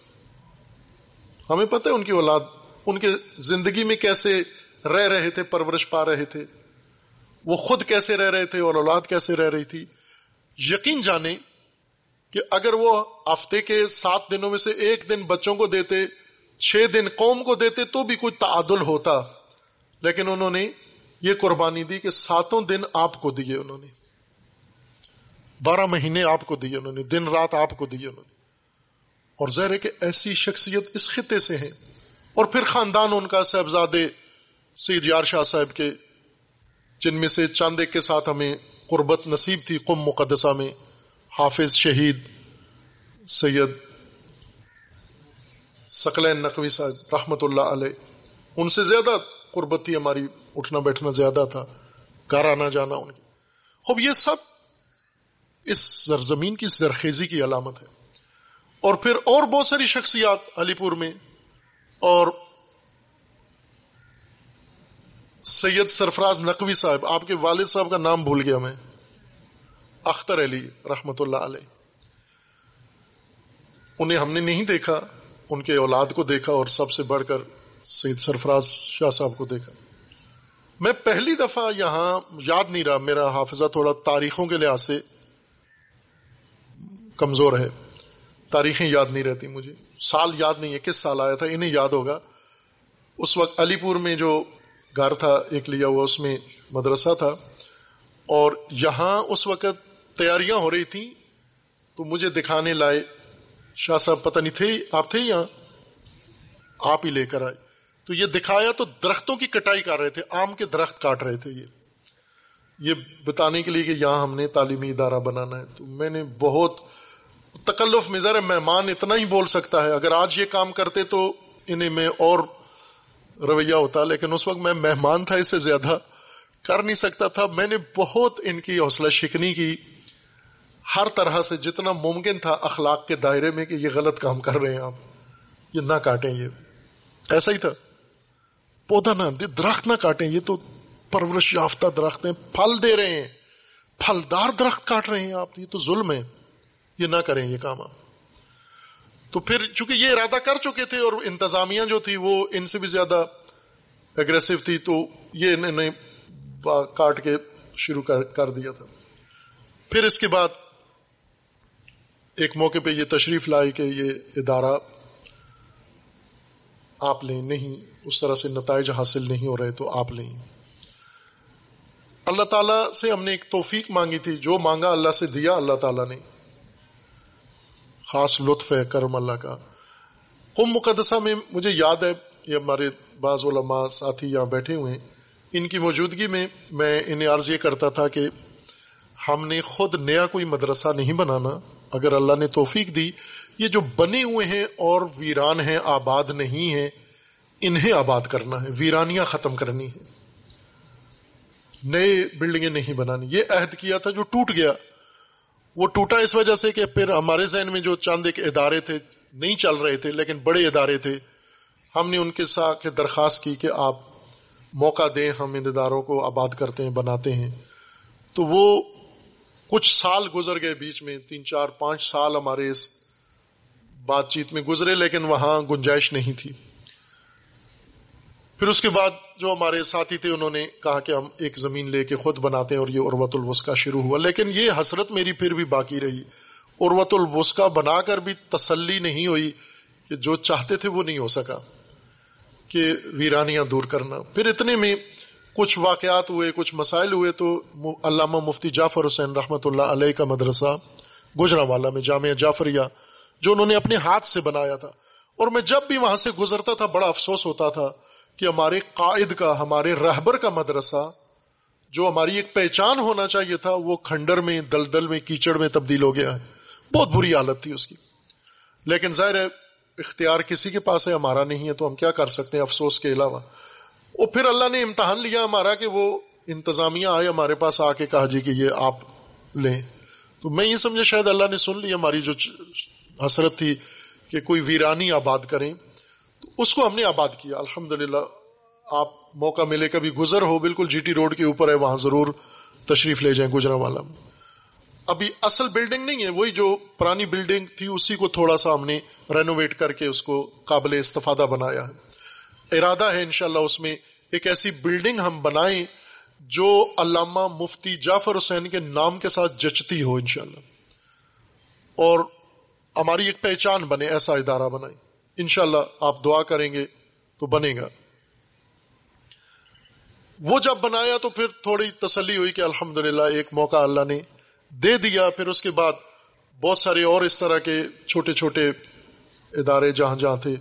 پھر ایک موقع پہ شاہ صاحب بھی آئے، انہوں نے بھی تقاضا کیا کہ اس کو بھی بنائیں۔ بھائی کہ نہ فرصت تھی ہمارے پاس، نہ وسائل، نہ افراد، کسی لحاظ سے بھی کوئی نیا پروجیکٹ لینے کی پوزیشن میں نہیں تھے، لیکن جب ایک مومن نے اخلاص ظاہر کیا کہ انہوں نے اپنی قیمتی ترین زمین، ان کے والد صاحب نے اس مقصد کے لیے وقف کی تھی اور انہوں نے، بھائیوں نے، خصوصاً انہوں نے پھر اس میں اضافہ بھی کیا اور یہ زمین انہوں نے تیار کی اور علی پور والا جو گھر ہے۔ تو انہوں نے تقاضا کیا کہ ہم یہ آپ کے حوالے کرتے ہیں، آپ بنائیں۔ انہیں کچھ زیادہ ہمارے طریقہ کار کا اندازہ نہیں تھا، جس طرح باقی شاید آپ میں سے بھی بعض لوگوں کو نہ ہو اندازہ۔ وہ یہ ہے کہ یہ غلط فہمی لوگوں کے ذہنوں میں ہے کہ ان کے پاس پیسہ بہت ہے۔ یہ غلط فہمی ہے، بالکل غلط فہمی ہے، ایک دم غلط فہمی ہے۔ کہ پیسہ بہت ہے۔ اور میں پہلے کئی دفعہ اس کا ذکر کر چکا ہوں یہاں خصوصی عرض کرنا چاہتا ہوں۔ کام بہت ہوا ہے۔ یہ ماننے والی بات ہے۔ دس سال کے اندر جتنا وہ کام ہوا ہے وہاں پر، وہاں بعض علماء کے بقول کے ایک صدی میں اتنا کام ہوتا ہے جتنا وہاں دس سال میں ہوا ہے۔ اور اس کام کی ابتدا یہ تھی کہ لاہور کے تین مومن، انہوں نے شاہ صاحب کی طرح، جیسے شاہ صاحب یہاں انہوں نے خواہش ظاہر کی کہ ہمارا بھی ہے، ادارہ بنے، اس کو دیکھ کر لاہور کے تین مومنین نے یہ کوئی ظاہر دو ہزار چھ کی بات ہوگی۔ انہوں نے یہ ارادہ ظاہر کیا کہ ہم چاہتے ہیں کہ کوئی ایسا مرکز بنے جس میں یہ فکر اور یہ تعلیم جو آپ پیش کرتے ہیں، یہ پڑھائی جائے اور پیش کی جائے۔ تو میں نے انہیں کہا کہ یہ میں نہیں کروں گا یہ کام، متفق ہوں آپ کی سوچ سے اور حمایت بھی کروں گا، تعاون بھی کروں گا، لیکن ذمہ داری نہیں لوں گا۔ تو کہنے لگے، کیوں نہیں لوگے؟ میں نے کہا اس لیے کہ عزت کے ساتھ یہ کام نہیں ہوتے۔ یہ ادارے بنانا عزت کے ساتھ نہیں ہوتا۔ جو ہمارے سامنے مثالیں ہیں، ادارے کی بنیاد رکھ کے پھر اس کے بعد کشکول اٹھا کے گلی گلی مانگنا شروع کر دو، سیٹھوں کے دروازوں پہ جاؤ، پیسے والوں کے دروازوں پہ جاؤ، چندے کرنا شروع کرو۔ پھر یہ ہمیں سب کے مانگنا شروع پڑے۔ آپ مجھے اکسا کے اس کام پہ لگا کے پھر آپ غائب ہو جاؤ گے اور میں ادھر لاہور میں مانگتا رہوں گا لوگوں سے۔ تو میں عزت کے ساتھ جب بننے ہوا تو پھر کروں گا۔ انہوں نے یہ وعدہ کیا، عہد کیا جو نبھایا اور آج تک نبھا رہے ہیں۔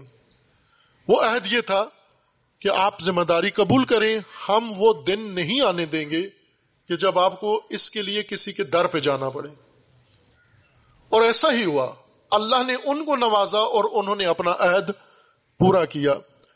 یہ اس زمانے کی بات ہے کہ جب ظاہر کوئی پہچان نہیں تھی، کوئی تعارف نہیں تھا تو ان تین مومنین نے یہ کام شروع کیا اور اسے آگے بڑھایا۔ ابھی تک موجود ہیں وہ تینوں۔ لیکن اب تین نہیں ہیں، بڑھ گئے ہیں۔ اور پھر انہوں نے اس مختصر ترین عرصے میں دس سال کوئی بڑی مدت نہیں ہوتی۔ تین ایکڑ، دو ہزار دس میں تین ایکڑ پہ پہلا حصہ بنا اور پھر دو ہزار بیس تک مکمل ہو کے اٹھارہ ایکڑ پہ بن چکا ہے۔ یہ اور اس کے لیے ایک روپیہ میں ذمہ داری سے کہہ رہا ہوں۔ میں ایرانی بزرگوں کی موجودگی میں بھی یہ کہا ہے، ایک روپیہ نہ حکومت پاکستان کا ہے، نہ حکومت ایران کا ہے، نہ کسی شخصیت کا ہے، نہ کسی فاؤنڈیشن کا ہے، نہ کسی فیڈریشن کا ہے۔ ایک روپیہ کسی کا نہیں ہے۔ یہ سارا کچھ مومنین نے اپنے ہاتھوں سے بنایا ہے۔ اس لیے بہت فخریہ میں یہ کہتا ہوں۔ ہمارے ملک میں ادارے ماشاءاللہ بڑے بڑے ہیں۔ تشیعوں کے پاس اور غیر تشیع سنی کے پاس۔ لیکن ان میں بہت سارا پیسہ باہر سے آ کے لگا ہے۔ اور اچھی بات ہے، میں یہ نہیں کہتا وہ غلط کام ہوا ہے اچھا ہوا ہے۔ لیکن فخر نہیں کر سکتے اس کے اوپر ہم۔ فخر کر سکتے ہیں کسی اور نے کام کیا ہے، یہ درخت کسی اور نے لگایا ہے، فخر میں کروں اس کے اوپر۔ فخر اس کام پہ کرو جو آپ نے خود اپنے ہاتھ سے کیا ہے۔ اور پھر ان لوگوں کو اللہ نے توفیق دی اور ابھی وہ ادارہ الحمد کافی حد تک یعنی آپ کہیں کہ اسی فیصد تک مکمل ہو چکا ہے، بیس فیصد اس کا کام رہتا ہے، وہ بھی انشاءاللہ ہو جائے گا، اللہ نے توفیق دی۔ اور اس کے علاوہ اب ہر علاقے کے اندر جہاں جہاں مومنین نے یہ احساس کیا کہ ہمارے ہاں بھی یا ویرانی ہے دور ہو جائے، یا پھر نیا کوئی نظام شروع کیا جائے۔ تو یوں نہیں کہ وسائل اور پیسہ بہت ہے۔ نہ، اللہ کے وعدوں پر یقین ہے، توکل ہے۔ چونکہ جب آپ اللہ کی راہ میں قدم اٹھاتے ہیں، تو پھر وہ آپ کا کام نہیں ہوتا، وہ اللہ کا کام بن جاتا ہے۔ اور جب اللہ نے کرنا ہے، تو پھر آپ ڈرے مت۔ آپ خوف نہ کھائیں، یہ کام اللہ نے کرنا ہے۔ آپ کا کام صرف یہ ہے کہ جب اللہ نے کرنا ہے، اور تو اللہ نے کسی کو وسیلہ بنانا ہے۔ اللہ نے کسی کو دینا ہے، اس نے آ کر یہ کام کرنا ہے۔ آپ یہ کوشش کرو کہ ان اللہ کی راہ میں، اللہ کے کاموں میں آپ کا نام بیچ میں ضرور آ جائے۔ یہ کام ہو جانا ہے۔ میں یقین سے آپ کو کہتا ہوں، ہو جانا ہے۔ مکمل ہو جانا ہے۔ یہ جو آج آپ دیکھ رہے ہیں، یہ چونکہ پہلے کا بنا ہوا اتنا سا تھا، اس کو ہم نے توڑنا تھا۔ یہ جو آج افتتاح جس کا ہو رہا ہے، یہ اصل میں ڈیمالش کرنا تھا۔ نئی ڈرائنگ بنا کے اور بڑی بلڈنگ اس اپنی یہاں کی ضرورت کے مطابق بنانی تھی۔ لیکن سر دست اس وقت کی آمادگی کے لیے یا کچھ اور جب اللہ کی طرف سے اسباب مہیا ہو جائیں تو اس وقت کے لیے جو موجود بلڈنگ تھی، اس کو قابل استفادہ بنایا ہے ہم نے۔ جو پہلے بن چکی تھی، ادھوری تھی، ناقص تھی، شاہ صاحب نے محنت کی، ہمت کی، اور ان کا بڑا اس کے اندر حصہ ہے۔ انہوں نے، جو ان کے والد صاحب نے آٹھ کنال ظاہر آٹھ کنال وقف کی تھی، وہ انہوں نے سپرد کی۔ پھر دو کنال انہوں نے اپنی باغ اپنا بھی دے دیا۔ پھر اس کے بعد ان کے جو باقی عزیز رشتہ دار ہیں، انہوں نے دے دیا۔ سید منظر شاہ صاحب نے دیا نظر نہیں آ رہے مجھے آج۔ انہوں نے دیا اور بھی چند افراد نے میرے خیال میں، ان کی بہنوں نے بھی یا کسی نے دیا، مجھے پوری اب ڈیٹیل نہیں ہے۔ شاہ صاحب کو پتا ہے۔ اور پھر اس کے بعد، چونکہ انہوں نے ایک کار خیر شروع کیا، ان کے والد گرامی نے یہ آرزو کی تھی کہ یہاں پر بنے، تو ہم نے چاہا کہ پھر چھوٹا نہ بنے۔ علی پور میں اگر کام ہونا ہے تو علی پور میں جیسا میں نے کہا مفتی صاحب کا اگر ادارہ بننا ہے تو پھر مفتی صاحب کا جتنا عنوان بڑا تھا، قائد ملت جعفریہ، تو پھر قائد ملت کے قد کا بننا چاہیے ادارہ اور بنے گا انشاءاللہ۔ اور علی پور میں اگر سید صفدر نجفی صاحب رحمت اللہ علیہ کے گاؤں میں اور سید یار شاہ صاحب کے گاؤں میں بننا ہے، تو پھر ان ہستیوں کے مطابق، ان کی شان کے مطابق بننا چاہیے انشاءاللہ۔ اور وہ ظاہر ہے، اللہ توفیق دیتا ہے اور مومنین وسیلہ بناتا ہے۔ یہ بات میں آپ کو وسوخ سے کہہ سکتا ہوں۔ میں نہ بھی ہوا تو آپ دیکھیں گے کہ انشاءاللہ ایک دن یہاں ایک بڑا ادارہ بنے گا اور وہ ہماری کوشش ہی ہوگی کہ اگر آپ لوگ کا تعاون رہا اور سادات انشاءاللہ ہمت کی انہوں نے، تو یہاں پر ہم جنوبی پنجاب کے لیے کم از کم ایک بڑی یونیورسٹی انشاءاللہ قائم کریں گے یہاں پر، جس میں تمام یونیورسٹی چارٹر اس کے اندر ہوگا، عصری علوم اس کے اندر پڑھائے جائیں گے، اعلی سطح تک، اور ساتھ اس کے اندر دینی اہل البید کے علوم، وہی علوم جن کے نتیجے میں یہ قوم رشت کرے گی، پرورش کرے گی، اور دنیا کی نوکری کرنے کے بجائے دنیا پر امامت کرے گی انشاءاللہ۔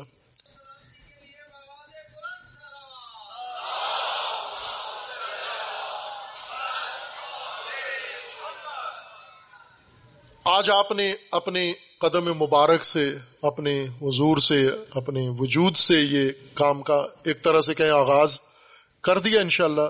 موجودہ عمارت سے استفادہ شروع ہو گیا ہے، بچے یہاں آ کے تعلیم شروع ہو گئی ہے ان کی اور ساتھ ساتھ اس کے اثرات اس پورے خطے پر بھی پڑیں گے انشاءاللہ۔ اور یہ انہی بزرگوں کے کام کا تسلسل ہے جو کچھ انہوں نے آغاز کیا تھا۔ جیسے آم کا یہ درخت ہے، یہ اگر یاد ہے، شاہ صاحب کو بتائیں گے، یہ کس نے لگائے تھے؟ یہ پودا لگایا کس نے تھا؟ ابا جان نے لگایا تھا۔ تو ابا جان نے لگایا تو بیٹا کھانے کے قابل ہوا ہے۔ یعنی کچھ درخت ایسے ہوتے ہیں کہ ایک نسل لگاتی ہے، دوسری نسل اس سے پھل لیتی ہے۔ تو یہ کام ہم کریں۔ پچھلی نسلیں جو لگا کے گئیں، آج ہم اس کا پھل کاٹ رہے ہیں۔ آج جو ہم لگائیں گے، وہ اگلی نسلیں اس کا پھل کاٹیں گی۔ تو ہم جس نسل کے لیے میدان بنائیں اس کو کم از کم ہمارے حالات کا سامنا نہ ہو، اس کو فرقہ واریت کا سامنا نہ ہو، اس کو تعصبات کا سامنا نہ ہو، اس کو نفرت کا سامنا نہ ہو، اس کو تقسیم کا سامنا نہ ہو، اس کو خرافات کا سامنا نہ ہو، اور یہ تعلیم سے آباد ہوگا۔ ایک آخری مثال دے کے میں گفتگو اپنی تمام کروں۔ تعلیم کی مثال، یہ میں پہلے چند مجلسوں میں ابھی نزدیکی دی ہے۔ تعلیم کی مثال دریا کی ہے۔ آپ الحمدللہ دریا کے کنارے پہ ہیں، دریا کے کنڈ کنڈ کہتے ہیں۔ کنڈ دریا پہ رہتے ہیں۔ اور یہاں ایک بڑا بیراج بھی، پنج ند۔ ہیڈ پنج ند ہے، دریا کے کنارے ہیں۔ تو آپ اس مثال کو بہتر سمجھیں گے۔ یہ جو جتنی زرخیزی ہے، یہ آم کے درخت اور مختلف پھلوں کے درخت اور گندم اور باقی فصلیں، یہ سب اس دریا کے رہین منت ہے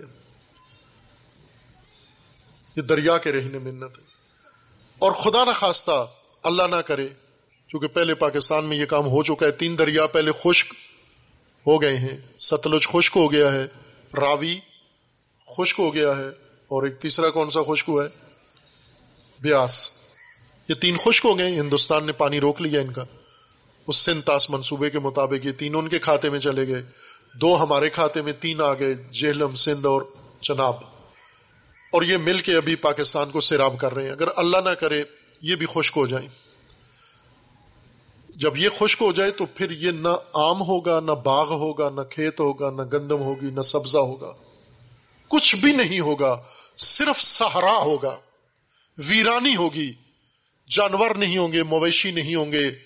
اور یہ ساری چیزیں جب نہیں ہوں گی تو انسان بھی نہیں ہوں گے۔ اللہ نہ کرے وہ وقت آئے۔ جہاں بھی دریا خشک ہوتے ہیں لہاتے باغ ویران بن جاتے ہیں، کھنڈر بن جاتے ہیں۔ کھیت کھنڈر بن جاتے ہیں، ریگستان سہارا بن جاتے ہیں۔ اللہ نے انسان کے لیے، انسان کی آبیاری کے لیے جو دریا بہایا ہے، اس کا نام تعلیم ہے۔ تعلیم ان خصوصیات والی جو میں نے ذکر کی ہے۔ وہ تعلیم جس کی بنیادیں ایمان میں ہوں وہ تعلیم جس کی بنیادیں شعور میں ہوں، وہ جو شعور بیدار کرنے والی تعلیم ہو یہ دریا ہے۔ یہ دریا اگر بہتا رہا تو ساری باغات کھلتے رہیں گے، پھل دیتے رہیں گے۔ اگر یہ علم کا دریا، تعلیم کا دریا بند ہو گیا، خشک ہو گیا، پھر آپ کے ممبروں پہ بھی ویرانی ہوگی۔ آپ کے پارلیمان میں بھی ویرانی ہوگی، آپ کی یونیورسٹیوں میں بھی ویرانی ہوگی، آپ کی کالجوں میں بھی ویرانی ہوگی، آپ کے گھروں میں بھی ویرانی ہوگی۔ اور آج مذہب کا حال تو آپ دیکھ چکے ہیں نا ممبروں پہ کیا صورت حال ہے؟ یہ ویرانی کیوں ہے ممبر کے اوپر؟ اس لیے کہ تعلیم کا دریا خشک ہو گیا ہے۔ تعلیمی اداروں نے، خطیب، تعلیمی اداروں نے ذاکر تعلیمی اداروں نے اہل ممبر بنانا چھوڑ دیا ہے۔ مجھے ایک مومن نے کراچی میں ایک دفعہ پکڑ کے یہ کہا کہ میں آپ کو وارننگ دے رہا ہوں۔ خدا رحمت کرے اسے ظاہر نبی نہیں ہے۔ مجھے کہنے لگے، میں آپ کو وارننگ دے رہا ہوں۔ کافی سال پہلے کی بات ہے۔ میں کہ کس بات کی وارننگ؟ کہا کہ آپ علماء سے ممبر تمہارے ہاتھ سے نکل گیا ہے۔ میں وارننگ دے رہا ہوں کہ محراب بھی تمہارے ہاتھ سے جا رہا ہے۔ محراب بھی نکل جائے گا تمہارے ہاتھ سے۔ اس سے پہلے پہلے کہ یہ محراب تمہارے ہاتھ سے نکلے، اپنی ذمہ داری سنبھالو۔ اور ظاہر باغ وہ ہوتا ہے جو پھل دے۔ یہ ویرانی ساری ہم نے دور کرنی ہے۔ جو پلاٹ آباد نہیں ہے، انہیں آباد کرنا ہے۔ جو ادارہ آباد نہیں ہے، اس کو آباد کرنا ہے۔ اور پھر اس کو آباد کر کے، یہ دریا ہے، یہ نہر ہے، یہ چشمہ ہے۔ اس چشمے کے بعد پھر جہاں جہاں ویرانی ہے، وہ ویرانی خود دور ہوتی جائے گی۔ پھر آپ کے تعلیمی نظام میں بھی آبادی آ جائے گی، آپ کے مذہب میں آبادی آ جائے گی، آپ کی سیاست میں آبادی آ جائے گی، آپ کی ثقافت میں آ جائے گی، آپ کے کلچر میں، آپ کی تہذیب میں، آپ کے رہن سہن میں۔ پھر پاکستان پورا گلستان ہوگا۔ ابھی جو خارستان کانٹوں والا ملک بنا دیا ہے، کانٹے ختم ہو جائیں گے، صرف بہار ہوگی، پھول ہوگے، خوشبو ہوگی، اور مومن مومن کا دوست ہوگا، مسلمان مسلمان کا دوست ہوگا۔ سب ایک دوسرے کے ساتھ اس ملک میں ایسے رہیں گے جیسے اللہ نے آپ کے لیے بہشت کا انتظام کیا ہوا ہے۔ بہشت میں نفرت نہیں ہوگی کینا نہیں ہوگا۔ وہ بہشت آپ اس مملکت کو بنا سکتے ہیں۔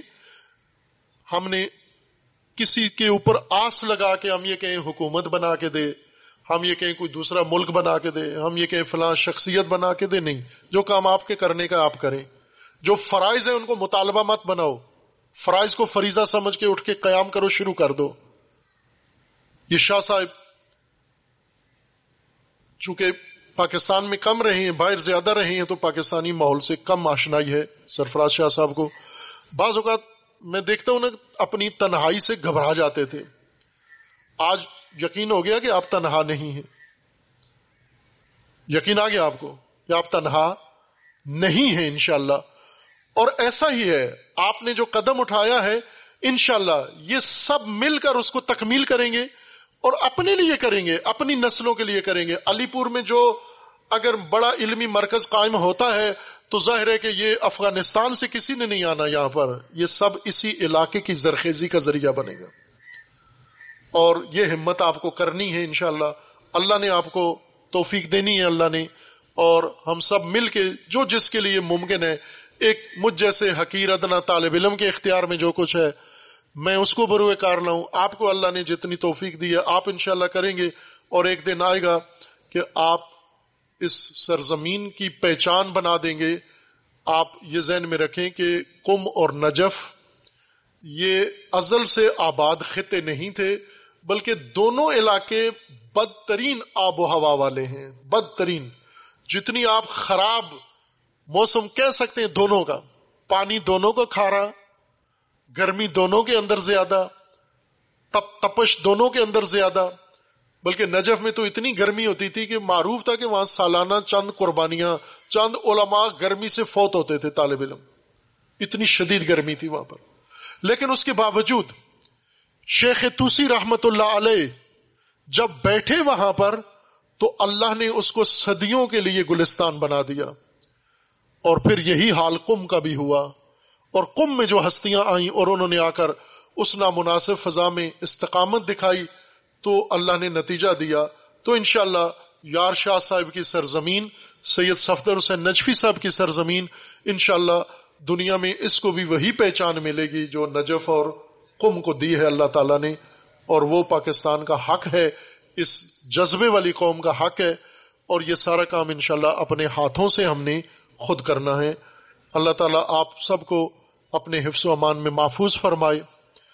آپ تمام عزیزان جنہوں نے اس مرکز کے قیام میں جو کوشش کی ہے، اللہ تعالیٰ اس کا اجر عظیم ان کو عطا فرمائے۔ اس محفل کے انعقاد کے لیے جن عزیزوں نے کوشش کی ہے، جس طرح سے بھی قدم اٹھایا ہے، بات کی ہے، دعوت دی ہے، انتظام کیا ہے، تعاون کیا ہے، اللہ تعالیٰ اجر عظیم عطا فرمائے۔ اور آج کا یہ اجتماع اس آخر شابان میں اور رمضان کے استقبال میں اور رمضان کے قریب یہ اجتماع انشاءاللہ اللہ اللہ تعالیٰ اس خطے کی آبادی، آبادانی، اس خطے کی تعمیر اور اس خطے کے اندر اس نسلوں کے لیے خدا و تبارک و تعالیٰ اس یوم کو یوم مبارک قرار دے گا انشاءاللہ اور ہم تیزی سے اس خطے میں اب ہر چیز، تعلیم کا فروغ دیکھیں گے، تربیت کا فروغ دیکھیں گے، وحدت کا فروغ دیکھیں گے، آپس میں مسلمانوں کی محبت کا فروغ دیکھیں گے اور سب انشاءاللہ ایک دوسرے کے ساتھ ہاتھ ملا کے آگے بڑھیں گے اور عزت و احترام کے ساتھ اس ملک میں اپنے حقوق حاصل کریں گے انشاءاللہ اور غلامی نوکری سے نکل کر امامت کے مکتب کو نافذ کریں گے انشاءاللہ۔ آپ عزیزان، اپنی سلامتی کے لیے، اپنے عزیزوں کی سلامتی کے لیے، اپنے سفر کی سلامتی کے لیے، اپنی توفیقات کے لیے اور اس خطے کے مومنین اور بانیان، خصوصاً اس کے شاہ صاحب اور ان کے خاندان اور ان کے دیگر دوستان جنہوں نے بھی یہاں پر یہ خدمت کی ہے، ان سب کی توفیقات کے لیے تین دفعہ بلند آواز سے سلوات پڑھیے، محمد والے محمد پر۔